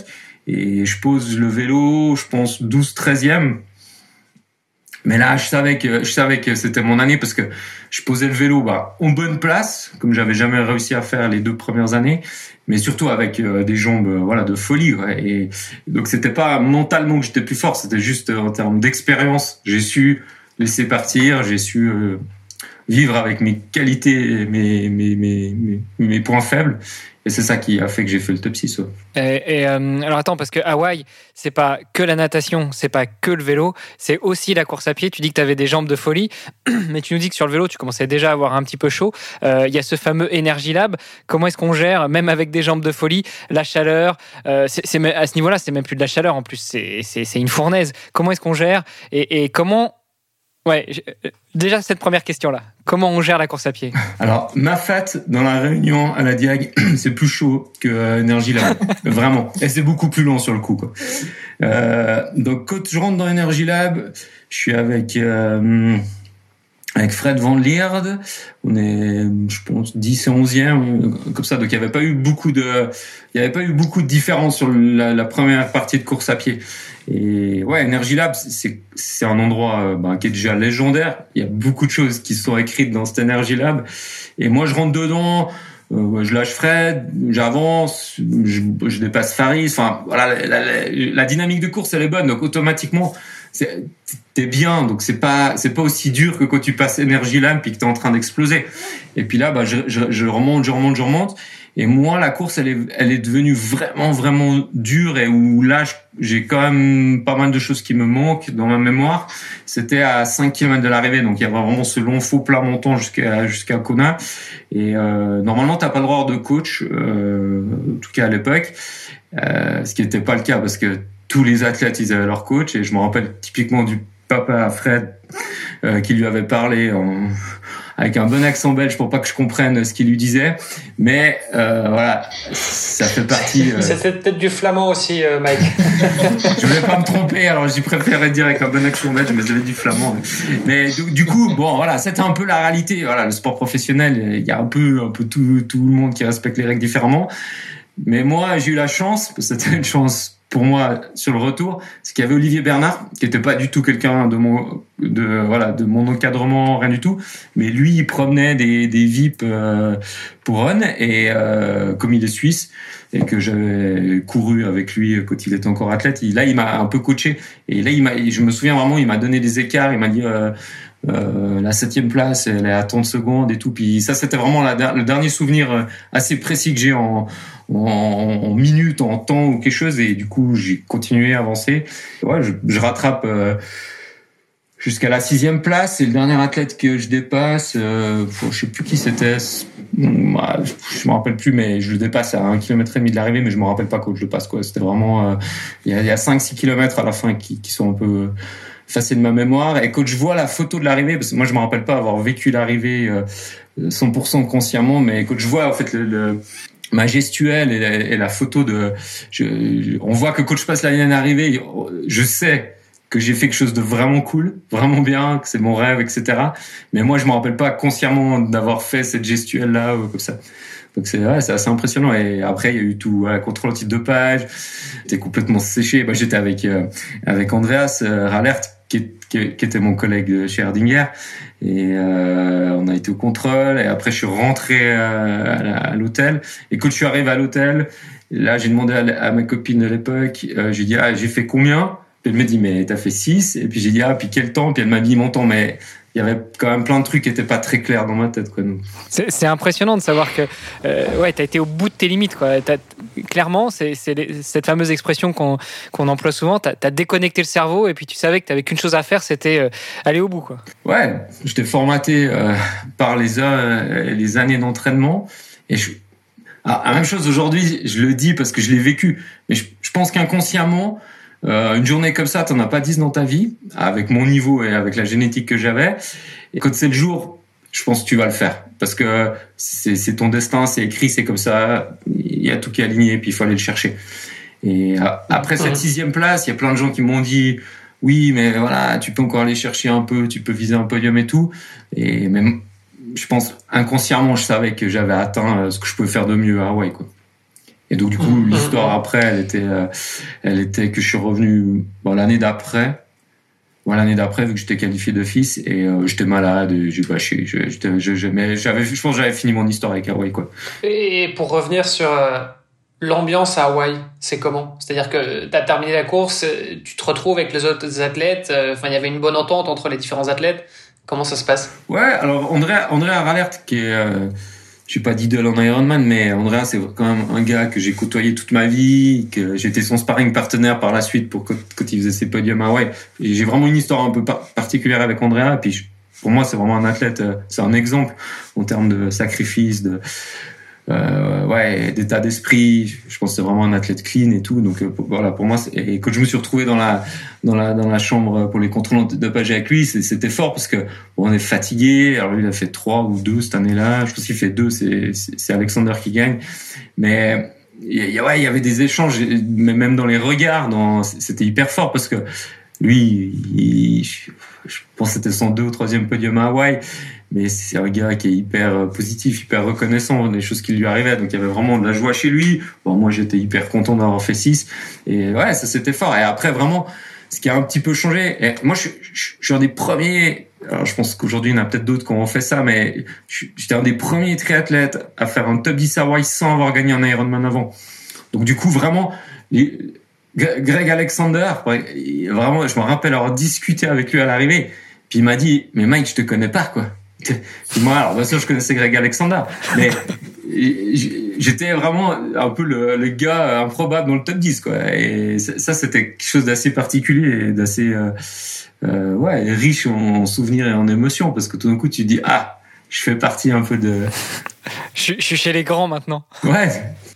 Bon, en même temps, quand tu nous dis tous les noms que tu as doublés sur la course, euh, Faris, Yann et autres, tu faisais déjà partie des grands. Ouais, alors après, il y a, encore aujourd'hui, je crois que c'est le top 10 qui change un peu euh, le, regard des gens à Hawaï, quoi. C'est top 10. Alors après, bien sûr, les athlètes euh, qui ont, un niveau supérieur, mental, physique, qui, vont chercher des victoires, etc. Mais ce, ouais, ce top 10, il est quand même, c'est là que tu rentres vraiment dans une autre. Et je l'ai aussi vu pour les sponsors, pour pour la reconnaissance médiatique et tout, ça, ça change quand même pas mal. Oui, en même temps, tu dis que tu as atteint le sommet. Euh, et comment tu vois la suite après? Enfin, tu te dis quoi? Je continue de façon à être triathlète, mais juste, je sais que j'arriverai plus à faire des perfs euh, comme cette année-là ou ça se passe comment? Non, alors après, euh, bah, il me reste encore deux objectifs à atteindre. C'était passer sous 8 heures et puis aller gagner. Donc ça, c'était les deux, les deux objectifs suivants. Et là, l'année d'après, donc en 2012, je fais, je me prépare pour faire sous 8 heures. Donc, je décide d'aller à Roth, qui était une course réputée rapide. Et je prépare sur. Alors là, je bosse avec Fabio Venana. Donc, on teste une méthode de préparation pour l'Afrique du Sud. Je fais trois en étant euh, très fort bah, les jours avant la course, mais j'avais un peu raté mon tapering. Donc euh, là, on a dit on essaye de on essaye de, s'améliorer pour Roth et essayer d'aller chercher les 8 heures. Et à Roth, je fais euh, une petite erreur tactique. Je voilà, je m'alimente un peu mal sur la fin du vélo, donc je le paye. Je vais faire 8 h 8 en faisant 3 et vice champion d'Europe. Donc c'était quand même une bonne course, mais j'avais raté les les les, les 8 heures. Et euh, après, je vais à Hawaï, je suis malade. Et l'année d'après, donc euh, comme j'avais mes contrats sur deux ans suite à mon top 10 à Hawaï, donc là c'était vraiment les deux années où j'étais un vrai pro avec un salaire pour faire ça. On... Là, je prends des risques. Là, je dis, OK, maintenant, j'ai toujours pas gagné un Ironman, j'ai toujours pas fait sous 8 heures. Donc, on, décide avec Fabio de, de, mettre de l'altitude. Enfin, vraiment, on sait que c'est plus ou moins la fin. Donc, on, met tout. On essaye, on, va encore un peu plus loin. Et je me fais un, un surentraînement, mais euh, vraiment violent, très, très violent au mois de juin. Et du coup, je, je passe complètement au travers de ma saison. Et puis après, euh, j'ai encore galéré avec un pied. Enfin voilà. Après, j'ai galéré. J'étais vraiment euh, toujours un peu en train de rechercher euh, les bonnes sensations, tout ça. Puis fin 2000, euh, donc ça fait fin 2013. Là, bah, tous les contrats de sponsoring, ils arrivent à la fin des deux ans par rapport à Hawaii. Donc il y a tout qui change un peu. Puis je me dis bon, j'ai quand même je peux en gagner un d'Ironman, vraiment, j'en suis convaincu. Et euh, j'aurais été hyper triste en fait de, finir les 8 heures. Les 8 heures, je peux vivre avec parce que euh, la météo influence vraiment. Et à l'époque, on n'avait pas les chaussures carbone pour courir. On avait, on avait d'autres règles que maintenant. Les distances, elles étaient quand même bien. À route, elles étaient quand même bien là. Et je pouvais vivre avec. Parce que je savais que pour aller chercher 8 heures, il y avait cinq gars à l'époque hein, qui étaient sous 8 heures, pas comme maintenant. Et euh, donc euh, maintenant ils vont chercher le sous de 7 mais bon. ouais. ouais. euh, bah, moi je pensais qu'ils quand j'ai entendu ça, j'ai dit euh, j'ai eu des médias qui m'ont interviewé là-dessus, j'ai dit c'est impossible mais là je commence à presque changer d'avis. Mais apparemment j'ai vu que qu'ils lui ont enlevé son chrono de référence parce que je sais pas quoi, il y a du courant. Enfin bon ouais, mais c'est ça un peu ça maintenant. Je suis toujours un peu de loin mais les temps c'est euh, enfin j'ai côtoyé des gars euh, Yann, je l'ai côtoyé, j'ai côtoyé tous ces gars-là, et quand je vois tous ceux maintenant qui vont vraiment chercher ces chronos, alors bien sûr c'est des plus jeunes, je les ai pas connus, mais je pense vraiment que le matériel, les distances, ça a quand même pas mal impacté euh, les, chronos qu'il y a eu ces dernières, dernières années. Donc du coup, je, je, dis, je vais quand même aller chercher cette victoire sur Ironman, et puis en 2000, euh, 2015, je fais, bah c'est là, je fais le sparring partenaire pour Andrea euh, Fuerteventura. Je fais cinq ou six semaines avec lui dans sa préparation finale pour Kona. Puis, puis là, lui, il me dit ouais, avec tout ce qu'on a fait comme entraînement et tout, il faudrait profite de ta forme. Puis derrière, ben, j'avais couru en France euh, une course qui s'appelle Natureman. Et là, j'avais vraiment eu des, des, super sensations. Puis du coup, j'avais décidé de partir en Asie parce que Ironman, ça venait d'être acheté par l'Asie. Puis j'avais jamais couru euh, le circuit. Et c'est là que je suis parti courir en Malaisie et que j'avais gagné l'Ironman de Malaisie. Et donc du coup là le, voilà, chapitre il était euh, il était bien bien avancé. Et derrière ça je perds Erdinger en sponsoring au mois de le 15 décembre. Donc là je me dis ouf ça commence à être dur parce que moi c'était quand même vraiment mon, sponsor principal. Puis Ouais, alors je peux, je peux être reconnaissant d'avoir fait six ans dans une structure comme ça, mais quand tu arrives mi-décembre puis qu'on te dit que c'est fini le contrat en début janvier, c'est dur parce t'as pas vraiment le temps de rebondir. Puis j'avais quand même gagné la Malaisie. J'avais fait sparring partenaire pour euh, pour Andreas et tout. Donc euh, ouais, là c'était un peu dur, mais je voulais pas je voulais pas que ce soit un sponsor qui décide de la fin de ma carrière. Donc euh, derrière, j'ai fait encore 2016 avec j'ai eu la chance de trouver un, un, nouveau partenaire durant le mois de janvier. Et puis du coup là, j'ai dit c'est ma dernière année. Alors je l'avais pas trop annoncé, mais je savais. Puis je vais faire l'Ironman du Canada. Je fais 5 4 ou 5 et je me qualifie pas pour Hawaï. Et là en revenant j'ai dit ok c'est bon cette fois euh, j'irai pas sous 8 heures ce sera le dernier truc qui me manquera dans ma vie mais euh, le reste c'est fait. Puis c'était fait dans un bon état d'esprit donc je voulais arrêter comme ça comment tu fais stratégiquement pour te dire euh, je pas enfin je veux gagner un Ironman euh, comment tu fais pour choisir celui qui, où tu as le plus de chances de gagner Parce que je pense que c'est quand même une question que beaucoup de gens se posent, que ce soit pour se qualifier à Hawaï ou pour le gagner. Euh, voilà, on est un peu à la recherche. Alors, il y, y, en a qui sont un peu exotiques, hein, euh, la Malaisie, euh, l'Argentine. Euh, tu vois, il y a des trucs comme ça. Et tu, comment t'as fait pour choisir? Bon, La réalité, c'est qu'il y a cinq Ironman dans le monde ou quatre qui sont hyper durs à les gagner et on les connaît quoi. C'est les Francfort, c'est les Rhodes, c'est c'est l'Afrique du Sud. C'est toutes ces courses qui qui ont des palmarès avec que des noms que tu connais. Après, il y a les courses un peu B où justement, bah, tu sais que tu vas un peu dans une aventure et celles-là, elles sont un peu plus faciles à gagner. Et, et, et moi, j'étais dans ce caractère en me disant, moi, si j'en gagne un, je veux que ce soit un beau, quoi. Je veux pas aller gagner euh, une course à l'arrache. Et euh, du coup, euh, bah, oui, la Malaisie, c'était pas la course la plus relevée de, de, de ma carrière, mais à la fin, tu l'as gagné. Et puis euh, ça a changé un peu euh, voilà mon dernier chapitre pour aller gagner cet Ironman. Donc je je, je, je, regrette pas de l'avoir fait vraiment tout à la fin. Oui pour aller le gagner on est d'accord. Mais euh, je pense que si j'avais gagné un Ironman un peu B comme ça, plutôt dans ma carrière, ça m'aurait de toute façon un peu frustré. Et puis j'aurais quand même toujours essayé d'aller euh, sur les grosses courses. Et je reste convaincu aujourd'hui que que, que, faire un podium à Rhodes, ça vaut ça vaut autant qu'une victoire sur Ironman pour moi, parce que Rhodes c'est l'histoire, c'est l'histoire du triathlon. Gagner la Malaisie, ah, il y en a d'autres. Il y a Gomez qui a gagné la Malaisie. Il y en a d'autres, mais c'est pas ouais, voilà, c'est écrit dans le CV, tu as gagné un Ironman. Mais j'ai toujours préféré valoriser mon top 6 à Hawaï ou, ou, même mon podium en Afrique du Sud. C'était un beau podium quand même. Ouais, de toute façon, après, tout ça c'est hyper relatif. Quoi. Je veux dire, euh, tu peux te dire euh, c'est dingue d'être arrivé là, euh, tout comme tu peux te morfondre toute ta vie et te dire oh, merde, tu, vois, j'ai jamais fait un podium à Hawaï.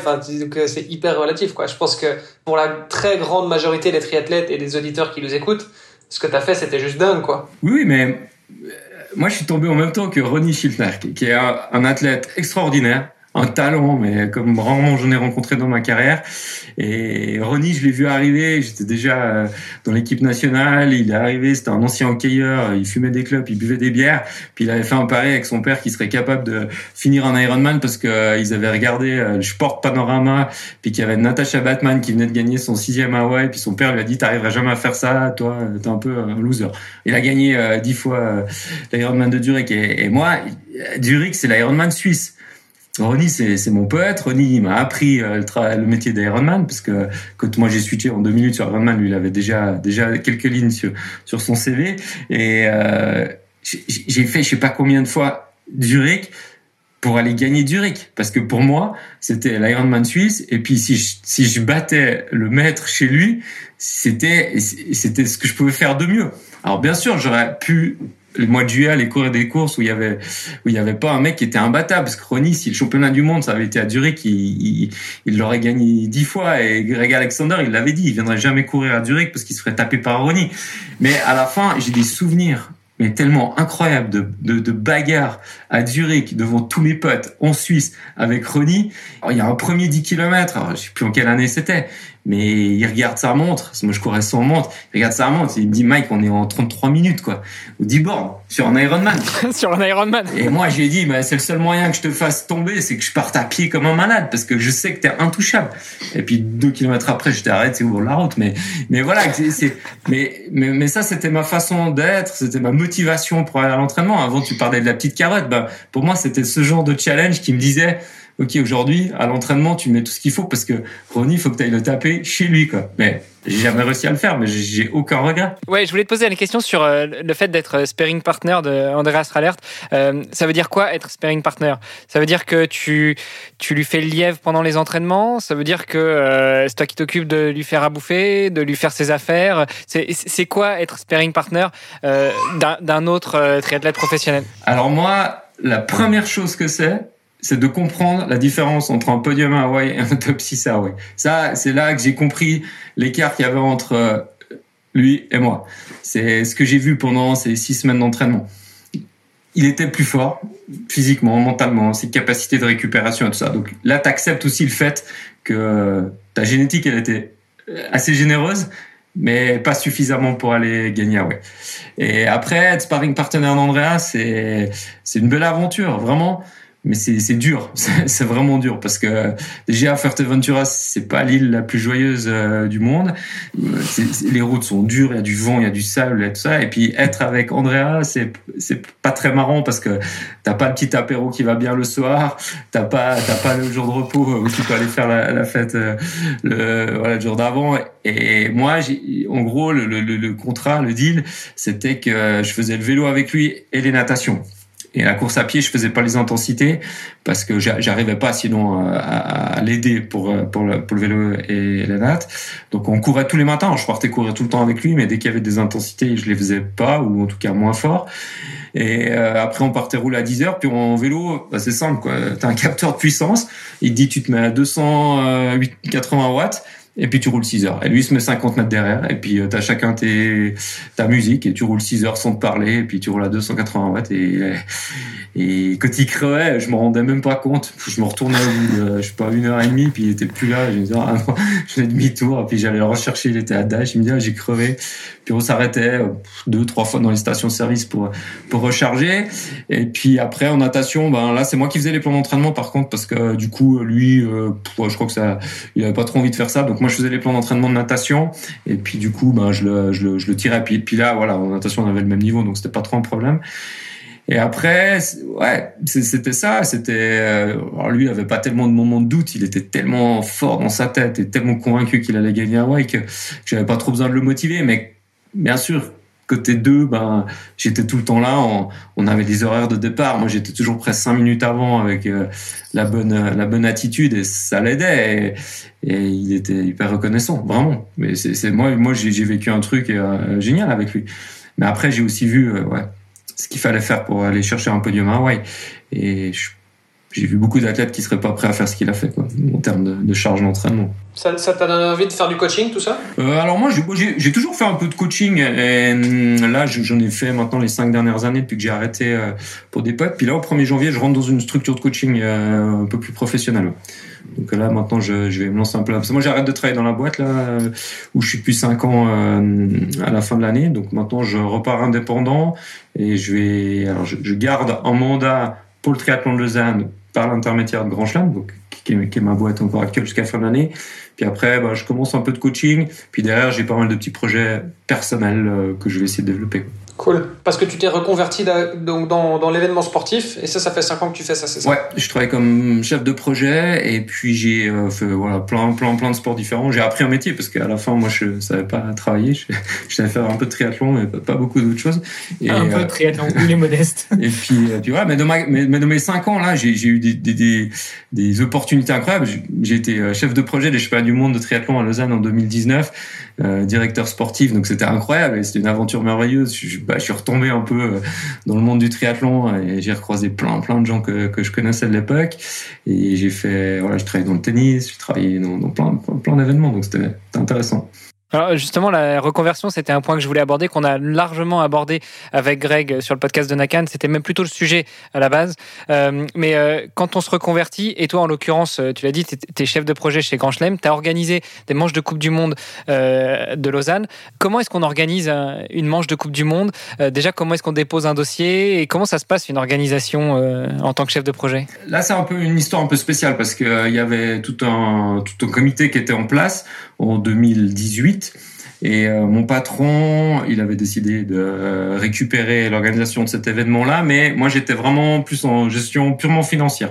Donc je faisais pas du tout d'opérationnel et je n'intervenais pas du tout dans le comité. Donc j'étais vraiment euh, voilà la, gestion du budget parce que c'est difficile aujourd'hui de tenir des budgets euh, sur ce genre d'événement.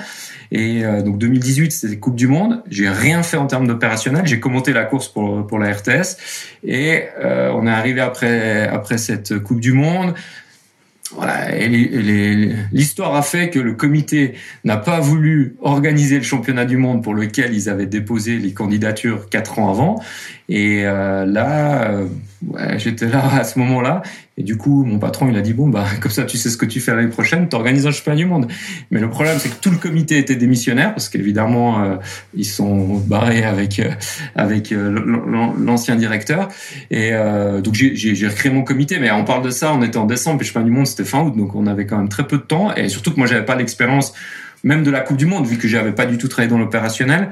Puis après, à Lausanne, ce qui est incroyable, c'est qu'il y, a une ville très sportive derrière. Il y a, il y a, des, il y a des soutiens institutionnels qui sont, qui sont hyper forts. C'est un peu la capitale des Jeux Olympiques quand même. Euh, enfin, la capitale. La capitale olympique. Non, non, la capitale olympique. Voilà, mais non, mais ça, alors ça, c'est vraiment sûr que je pense que la même situation dans beaucoup d'autres villes du monde, ça aurait été, euh, ça aurait été une catastrophe.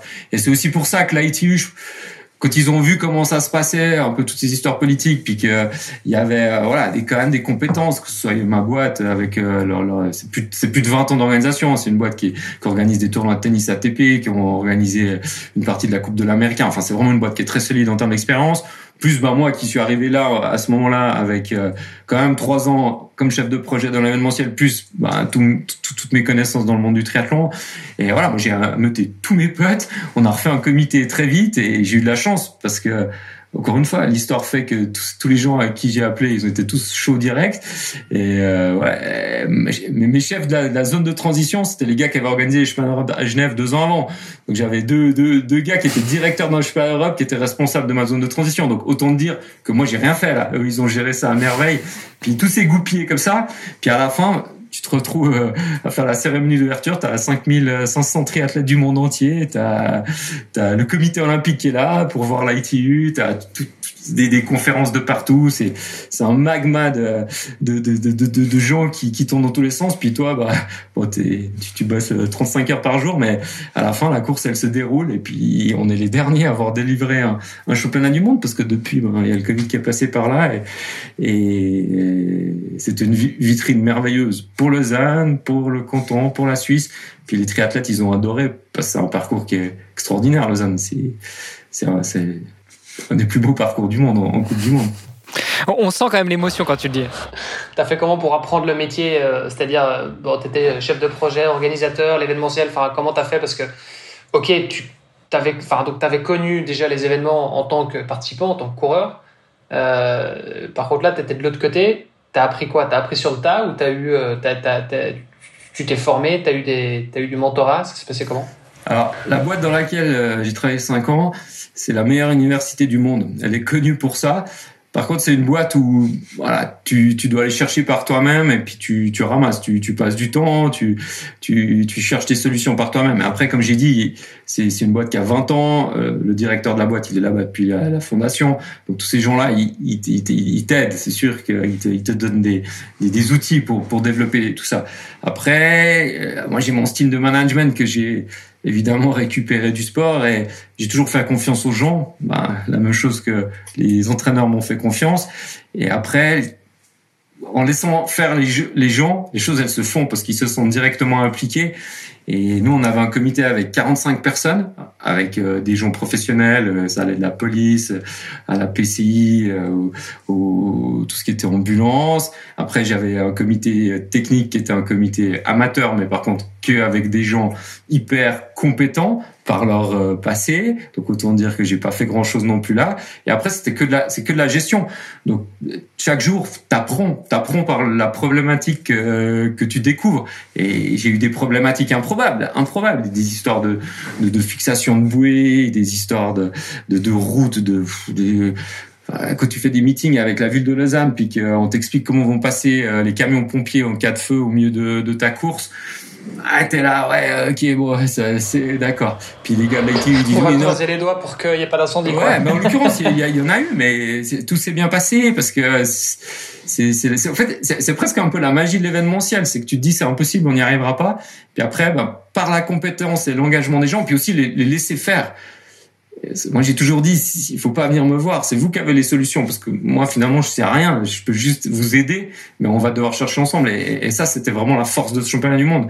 Et le, comité que j'ai eu, on, a fait euh, une soirée pour fêter ça quelques mois après, et, c'était incroyable. C'était incroyable parce que tout le monde a, vécu un, événement fantastique parce que tout, tout s'est bien goupillé et finalement les problématiques qu'on qu'on a eues, ben, c'était toutes des problématiques qu'on a réussi à gérer par nous-mêmes et c'est comme ça que tu apprends.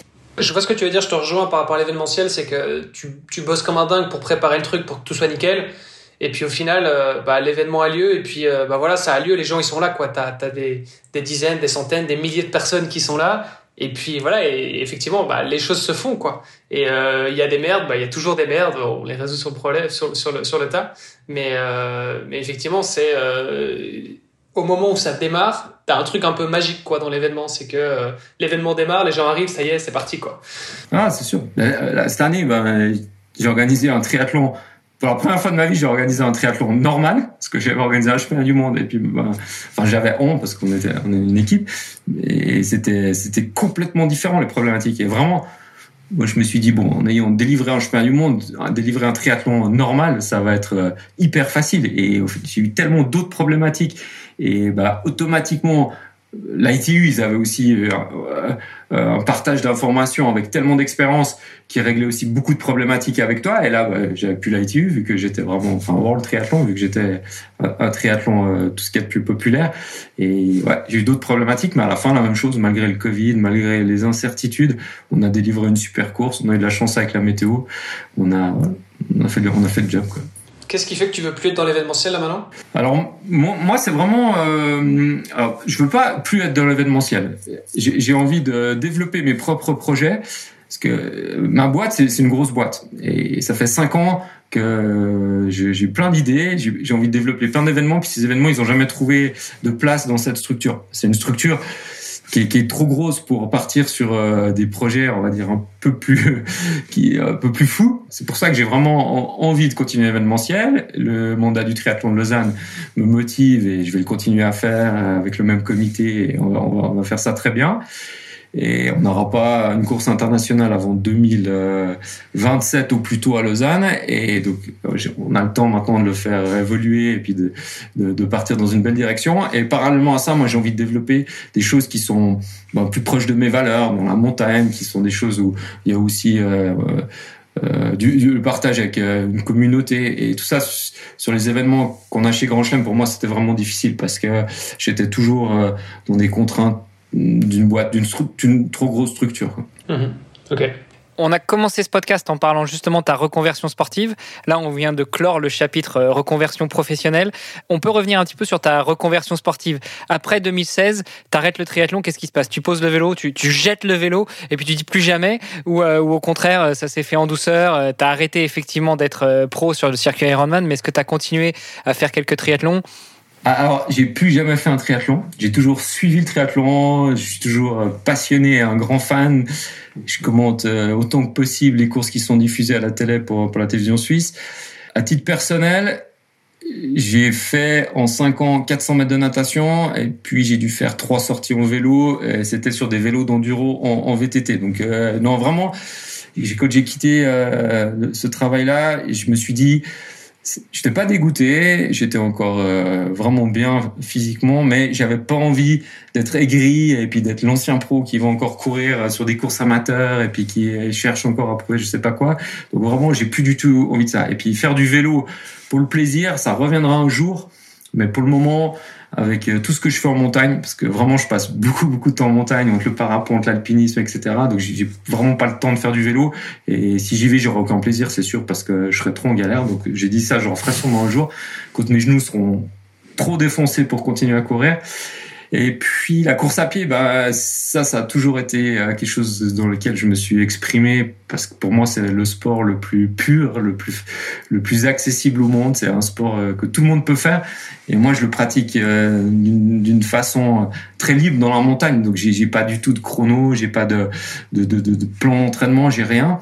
Mais euh, j'ai toujours eu l'envie d'essayer d'aller trouver peut-être d'autres limites, mais c'était vraiment là plutôt des limites mentales que physiques. Et puis vraiment cette espèce de 100 miles, ça m'a, ça fait 5 ans que ça me, ça me, ça me titillait.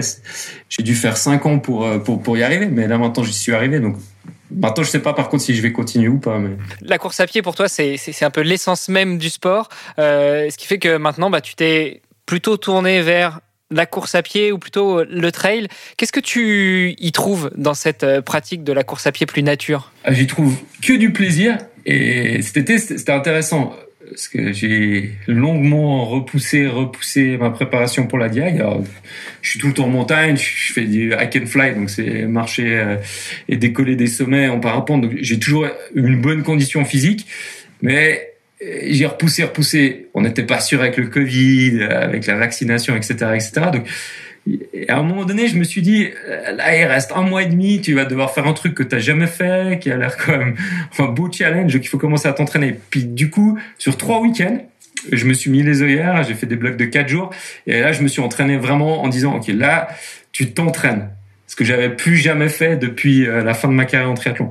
Et euh, ça a été, ça a été assez euh, éducatif où j'ai pas vraiment aimé en fait. J'ai plus, j'ai plus aimé cette espèce de contrainte de devoir faire euh, une charge d'entraînement, un plan d'entraînement. Mais c'était un peu euh, obligatoire parce que si, si je passais pas par là, je pense que j'arrivais sur sur le départ avec un manque de confiance et probablement d'entraînement trop important. Mais mais voilà, donc c'est un peu ça aujourd'hui, c'est de c'est de jouer, de rester en bonne condition physique, de pas me blesser et puis euh, de temps en temps de mettre un dossard pour avoir euh, cette petite palpitation euh, émotionnelle en plus. Et après, maintenant que tu as fait la diag, c'est quoi la prochaine étape? Alors là maintenant, je, je, skie comme un fou. Là, ça fait dix jours que je suis en vacances et là aujourd'hui, je suis à mon onzième jour de ski. Alors quand je dis du ski, c'est de la rando et puis et puis euh, puis être dans, dans les montagnes, donc c'est pas du, du ski alpin. Et euh, là, je vais je vais essayer de faire ça bien comme il faut cet hiver. Après, j'aimerais commencer mon mon brevet biplace en parapente. Et puis après, sportivement, j'ai aucune idée. J'ai envie de faire encore quelque chose. J'ai envie de d'avoir un objectif qui me motive. Avant, on a parlé de l'UTMB. Peut-être que je vais m'inscrire à l'UTMB. Ce sera début janvier, donc il me reste encore quelques jours pour pour euh, pour réfléchir à ça. Il bah, faut se bouger parce qu'avec les nouvelles règles de sélection, euh, c'est jusqu'à la participation 2023 que tu peux te fixer sur, enfin tu peux te baser sur les, les points euh, euh les points ITRA. Après, c'est le système de sélection sera plus compliqué. Tu vas être obligé de bouffer de la course du groupe UTMB pour pouvoir y aller. Ouais, ça, ouais, ça c'est, quelque chose que j'ai suivi ces derniers temps là, mais ça m'a fait bien rire parce que moi quand je suis arrivé dans le monde du trail running, euh, j'ai été très critiqué que j'étais un triathlète, que si que j'avais pas l'état d'esprit, j'étais pas euh, dans l'esprit trail, il me disait tout ça et, et euh, que j'avais fait. Attends, bah attends, revenons revenons là-dessus. Du coup, c'est quoi c'est quoi l'esprit trail et c'est quoi l'esprit triathlon? Ah, c'est une bonne question. Alors, moi, j'ai mon avis assez tranché là-dessus, mais, mais voilà. tout à l'heure, tu nous as parlé de Cédric Fleurton qui fait du trail aussi, donc euh, attention, faut pas trop balancer sur les copains. Ouais, non, non, mais Cédric, je suis ultra fan. Non, mais Cédric, il court vraiment du trail courte distance, donc lui, il est, il est quand même sur des courses qui sont pas le même esprit que des, des 100 bornes, quoi. Euh, hum. Il y, a, il y a, je pense, encore une différence entre la course de montagne, euh, un poil plus long jusqu'au marathon, puis après vraiment l'ultra distance. C'est pas vraiment les mêmes profils d'athlètes. Bon, mais c'est quoi l'esprit alors? Alors l'esprit, ouais, c'est une bonne question. Alors moi, ma, ma vision, c'est comme ça. C'est que pour moi, jusqu'à maintenant, euh, l'Ironman, c'était vraiment euh, des valeurs commerciales auxquelles je m'identifiais pas. Faut être clair là-dessus. Ça a toujours été un peu mon combat avec moi. Euh, par contre, c'est euh, quelque chose qui marche très bien, très très bien. Ils sont très forts. Euh, vraiment de vendre ce concept marketing, de vendre l'émotion, de, de que, que, tous les participants et même moi en tant que professionnel, j'ai vécu des moments extraordinaires sur des lignes d'arrivée. Ça, c'est vraiment fort. Après, euh, quand moi je suis arrivé dans le dans, dans, dans le trail running, pour moi, une course avec un dossard, il doit y avoir un vainqueur. Et, en triathlon, en plus de 20 ans de sport, il y a toujours eu un vainqueur. J'ai jamais vu des mecs passer ensemble. Jamais. Alors peut-être pour une 15, 20e place, mais dans les top 5, jamais, mais jamais de ma vie. Et on a vu euh, quand il y a les deux Anglaises qui ont fini ensemble, elles ont été disqualifiées.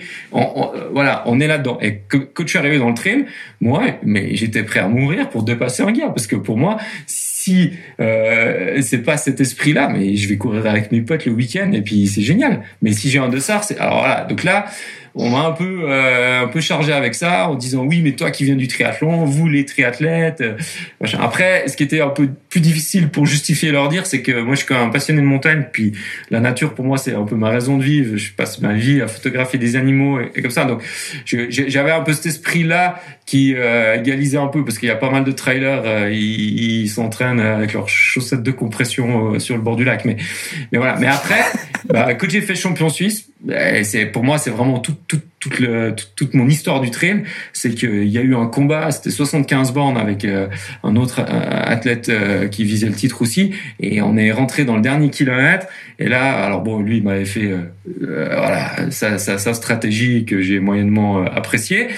Et arrivé à, un kilomètre de l'arrivée le gars il s'est dit ouf mais attention parce que Mike Sprint potentiellement ça va être compliqué parce que euh, il a quand même passé de coureur à pied. Lui c'est vraiment un trailer. Il me dit ah mais euh, viens on finit ensemble. J'ai dit mais non mec c'est un chemin suisse il faut un vainqueur. On va se battre à la régulière. Et là je me suis fait euh, défoncer. Puis après bah voilà il y a, y a, eu des, des ça s'est su. Et moi aujourd'hui j'en parle parce que je l'assume. Et ça s'est su. Et il y a des gens qui sont venus vers moi et puis ou même sur les réseaux sociaux qui m'ont critiqué par rapport à cet esprit mais moi c'est pas tous les jours que tu peux être champion suisse de trail running ou que tu peux gagner une course comme Verbier. Donc à la fin, tu vas la choper quoi. Et puis euh, voilà. Donc ça, c'était un peu cette différence. C'est qu'en triathlon, il doit y avoir un vainqueur. Pour moi, euh, tu peux faire égalité au foot, mais pas en, pas en sport d'endurance. Et dans le trail, ils étaient un peu plus à dire oui, mais tu vois, si. Et là, j'ai encore vécu à la Diag. Hein. Ils ont fini à deux à, la victoire. Et euh, moi, j'ai fini douzième ex aequo avec un, un, un réunionnais, mais c'était pour la douzième place. On n'avait rien à gagner. On était euh, largué du, podium et comme ça. Donc voilà, là il y a un peu une, différence. Et, moi je dis vraiment cette espèce d'esprit trail aujourd'hui. Et là l'histoire fait avec Ironman qui est en train de bouffer euh, l'UTMB, c'est exactement ça. C'est que les mecs du trail, ils, ils se pensaient un peu supérieurs à toutes les règles euh, business, mais à la fin c'est nouveau le fric qui va les gagner. Et puis aujourd'hui, tous les mêmes gars, et puis je vais pas les citer parce qu'il y a peut-être une chance qu'ils écoutent ce podcast, mais tous les mêmes mecs qui m'ont dégueulé dessus par rapport à voilà, une victoire sur un championnat suisse au sprint, ces mecs-là, des organisateurs, aujourd'hui, ils ont vendu leur course à UTMB. Donc je dis juste, l'esprit trail pour moi à la fin c'est du pipeau euh, autant commercial que euh, everything is possible voilà et puis voilà c'est ça donc euh, après, ça c'est ma, c'est truc. Et je trouve que c'est normal. C'est normal qu'un sport autant médiatisé et avec autant d'enjeux de fric derrière, parce qu'il faut pas rêver, les maires comme Salomon et comme ça, ils gagnent très bien leur vie sur le trail running. C'est normal qu'il euh, y ait euh, un esprit de compétition et c'est normal qu'il y, y a des athlètes de haut niveau qui s'entraînent.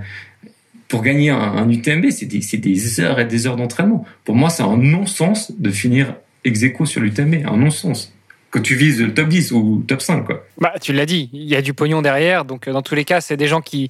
C'est leur métier. Euh, effectivement, quand c'est ton métier, euh, c'est gentil de passer la ligne main dans la main avec un pote, mais mais pas quand t'es pro. Quand t'es pro, ton métier c'est de gagner pour toi et pour tes sponsors. Ouais, et, et, et moi, Ludovic Pomeray, que je connais pas personnellement, mais avec qui j'ai partagé euh, deux trois heures de course à la Diag, euh, que j'ai vu à l'arrivée après qu'il avait passé ex j'étais j'étais déçu parce que pour moi, euh, il était tellement fort. Et, j'aimerais bien, j'ai pas eu l'occasion de lui parler depuis, mais un jour j'aimerais bien qu'on m'explique quand même soit il avait peur de perdre et il s'est dit je préfère parce qu'il avait fait trois fois deuxième donc il s'est dit euh, je préfère gagner que perdre. Mais que tu t'es imposé tout ce qu'il a dû s'imposer pour aller chercher une victoire c'est manquer de respect pour les bénévoles pour l'organisateur. C'est voilà. Donc c'est l'esprit trail pour moi c'est un peu euh, du vent euh, commercial au même titre que beaucoup d'autres choses quoi. Après je pense que même dans le dans la communauté trail il y a aussi deux points de vue très différents. T'as as, ceux qui sont plus en mode bah, le trail euh, finalement c'est euh, se reconnecter avec la nature et c'est un truc beaucoup plus convivial. Et du coup on n'est pas pour le fait de, de, de standardiser ça et d'en faire euh, des courses ultra compétitives. Et en même temps bah, on a vu que le trail c'est aussi une discipline qui s'est structurée il y a quelques années pour justement être reconnu au niveau, enfin au niveau sportif de, de, tu vois, au niveau au niveau. Et et, et voilà. Et, et, comme beaucoup de sports, c'est des choses qui, tu vois, avec le temps, bah, ça arrive sur le, le circuit olympique aussi. Tu vois, donc c'est des choses. Et ça, ça a été beaucoup critiqué aussi. Hein. Le fait qu'il y, ait, euh, qu'il y ait une fédération qui se crée, etc. Enfin, tu vois, donc c'est des. Ouais, mais quand, tu dis que c'est une discipline qui est ultra connectée à la, à la nature, c'est une discipline qui se court dans la nature. Mais quand t'es momifié, compressé de haut en bas, euh, t'es pas connecté à la nature. Et que tu jettes, et que tu jettes tes, tes, tes, tes sachets de bar euh, dans la nature. Ah, je dis pas que tout le monde est comme ça, mais 80% des mecs qui te tirent des torrées avec les speedtrails, ils ont des bâtons en carbone qui font clac, clac, clac, clac pendant toute leur course. Donc à, un moment donné, c'était, c'était joli de se mettre dans une catégorie qui faisait bien vis-à-vis de ses collègues de travail au bureau, mais la réalité du trail aujourd'hui, c'est, c'est que euh, l'histoire le, le montre, quoi. C'est, la même chose que, qu'Ironman, quoi. C'est, c'est. Et après, voilà, moi je fais une ou deux courses par année. J'accepte plus ou moins euh, voilà la, la, philosophie du, trail running. Mais après, tu peux aller tous les week-ends, enfin ceux qui me suivent sur les réseaux sociaux, ils voient bien que moi je m'éclate autant à aller me faire une course contre le coucher de soleil euh, sur ma dent de lisse que d'aller euh, faire euh, découvrir un parcours au fin fond du Valais avec un, un pote du Val d'Anivier. Enfin, j'ai pas, je pense qu'on voilà, on a, on a la liberté de choisir. Et ça, c'est une liberté qu'on avait autant en triathlon que, que en, qu'en trail. Mais par contre, au moment où tu rentres dans les courses, bah, tu rentres dans du commercial. Ouais, c'est un petit peu la même tendance qu'on est en train de voir aujourd'hui justement avec l'ultracyclisme, euh, qui est encore un sport un petit peu euh, freestyle, mais, euh, mais qui commence tout doucement à se, à se structurer. Et, voilà, et je pense que d'ici quelques années, euh, clairement, il y aura euh, des fédérations d'ultracyclisme. Alors, est-ce que ça deviendra une, une discipline olympique? Je vais peut-être pas aller jusque là parce que ça fait un peu long, mais mais en tout cas, c'est clair que c'est la c'est la direction que ça prend, quoi. Bah peut-être qu'on te trouvera d'ailleurs dans quelques années sur l'ultracyclisme, Mike, parce que après avoir gagné des, des courses en open water, après avoir fait 12e sur la Diag, la prochaine étape pour un triathlète, c'est l'ultra cyclisme, non? Ouais, alors moi, moi, là, je rêve plus de d'un combo euh, marché parapente, mais il y a une, cour une fameuse course qui est, qui est assez réputée, euh, sponsorisée par Red Bull. Euh, c'est plus un truc qui, qui, qui, qui me tend très bien, mais par contre, là, je suis pas sûr que, que j'ai eu le temps dans ma vie de rattraper les manques d'heures de pilotage que je devrais accumuler pour pouvoir faire cette course. Mais c'est plutôt ce genre de choses qui me ferait rêver. Attends, ça, ça, consiste en quoi ça marche parapente du coup? Parce que moi, je je connais pas.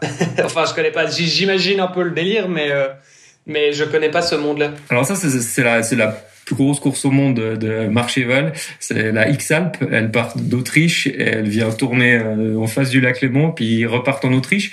Et en gros, ils ont de 5 heures du mat jusqu'à 10 heures le soir pour être en mouvement, soit en marchant, soit en volant. Et puis ils ont euh, bon voilà une assistante qui une assistance qui les suit euh, à terre et eux ils doivent tout faire par leurs moyens, par les moyens météo et, et physiques quoi.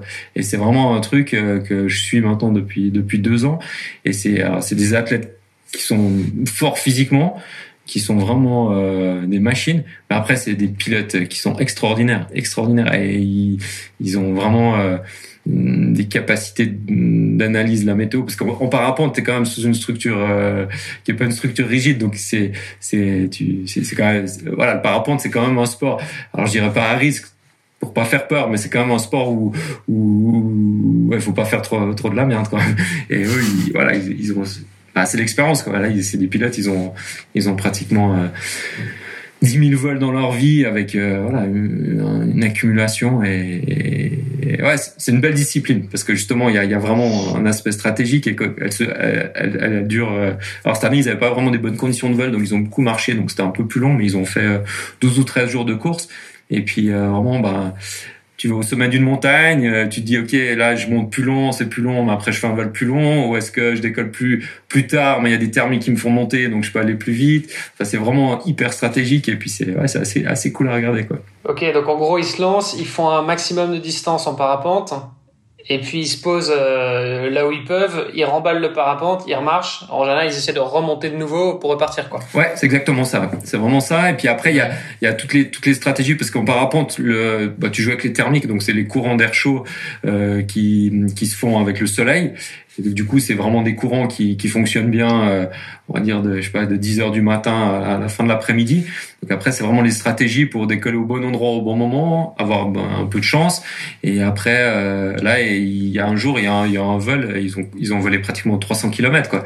Donc c'est clair que 300 km à pied ou 300 km en volant, c'est pas, c'est pas la même moyenne. Attends, un vol de 300 km ah, Non, c'est de la folie, c'est, c'est, c'est, c'est complètement fou. Donc, euh, vraiment... mais mais quand, quand, tu marches, tu fais quoi de ton matos euh, Dans un sac à dos et tu le trimbales avec toi ou c'est ton assistance Non, non, tout, tu dois toujours tout porter sur toi. Tu as le droit à une voile. Enfin, non, c'est, les, les, règlements, ils sont assez. Euh, ils sont assez... C'est pour ça que tu marches et que tu cours pas, quoi. Ouais, ouais ils courent pas beaucoup. Mais, euh, ça pèse combien une voile de, de parapente? Alors, bah, celle qu'eux, ils ont pour la compétition, elles doivent, je pense qu'avec tout, ils doivent être à 6-7 kilos. Et puis moi ma, moi, ma voile de montagne avec ma sellette, euh, elle fait 2 kg 5 à peu près. Donc euh, c'est vraiment petit dans un sac, donc tu peux vraiment faire la montagne euh, assez efficacement avec quoi. Bah écoute, euh, bon à savoir et puis à mettre au programme Olivier, hein, d'aller chercher quelqu'un qui aura fait la X Alp, ça peut être sympa ah d'échanger là-dessus. Et puis au plus, bah là, il y, a des Français qui sont très très forts. C'est un Suisse qui la gagne chaque année, mais il parle pas français. Mais par contre, euh, dans, dans, dans la team des Français là cette année, parce que le Suisse, bah, c'est le gars à battre. Et ils étaient très très forts en stratégie. Et puis euh, Hooters, là, il y en a qui s'appelle. Il est, il est, et puis c'est une machine en, en sport. C'est, c'est au trail, il est, il est, super fort. Quoi. Donc c'est ouais, c'est un bon gars intérieur. Bon, bah, on, va, on va aller chercher ça. Euh, Mike, merci beaucoup pour euh, pour toutes ces questions, enfin pour tout ton temps et pour avoir répondu à toutes nos questions. Euh, J'ai encore deux petites questions pour toi. La première, le podcast s'appelle Devenir triathlète. Forcément, toi, tu as eu une superbe carrière dans le triathlon. Malgré tout, quel est selon toi le meilleur conseil qu'on puisse donner pour devenir triathlète? Bah, la première chose, il faut avoir envie. C'est vraiment le, premier point parce que le triathlon, c'est quand même une discipline qui prend pas mal de temps. Euh, donc, euh, on peut très vite être dans des travers de, de surenchère dans le triathlon. Ça veut dire, bah, oublier un peu peut-être sa vie familiale, sa vie professionnelle. Donc vraiment, je pense que c'est quelque chose que le, triathlon, c'est un peu euh, une façon de vivre et il faut intégrer euh, tout ce qui tourne autour de toi. Il faut pas être trop égoïste. Et souvent, quand je commence à coacher des, des triathlètes qui veulent faire de l'Ironman, c'est une discussion un peu familiale parce que c'est clair que ça, c'est un objectif, c'est peut-être l'objectif d'une vie pour aller à Hawaii comme ça. Mais euh, donc, voilà, le conseil, c'est c'est c'est pas juste de dire égoïstement, je veux commencer le triathlon puis je tombe dedans comme comme pas mal de sports qui sont un peu addictifs et puis que tout d'un coup on oublie ce qui se passe autour. Donc ça c'est c'est la chose importante. Puis après évidemment d'essayer d'être un peu bien encadré, que ce soit dans un club ou, avec un coach quoi. Super. Euh, et puis pour terminer, ben, si on veut euh, continuer à discuter avec toi, si on veut suivre justement tes péripéties maintenant de, de trailer, parapentiste, peut-être X-Alpien, hein je ne sais pas comment on dit euh, les participants de la, X-Alp, euh, où est-ce que ça se passe?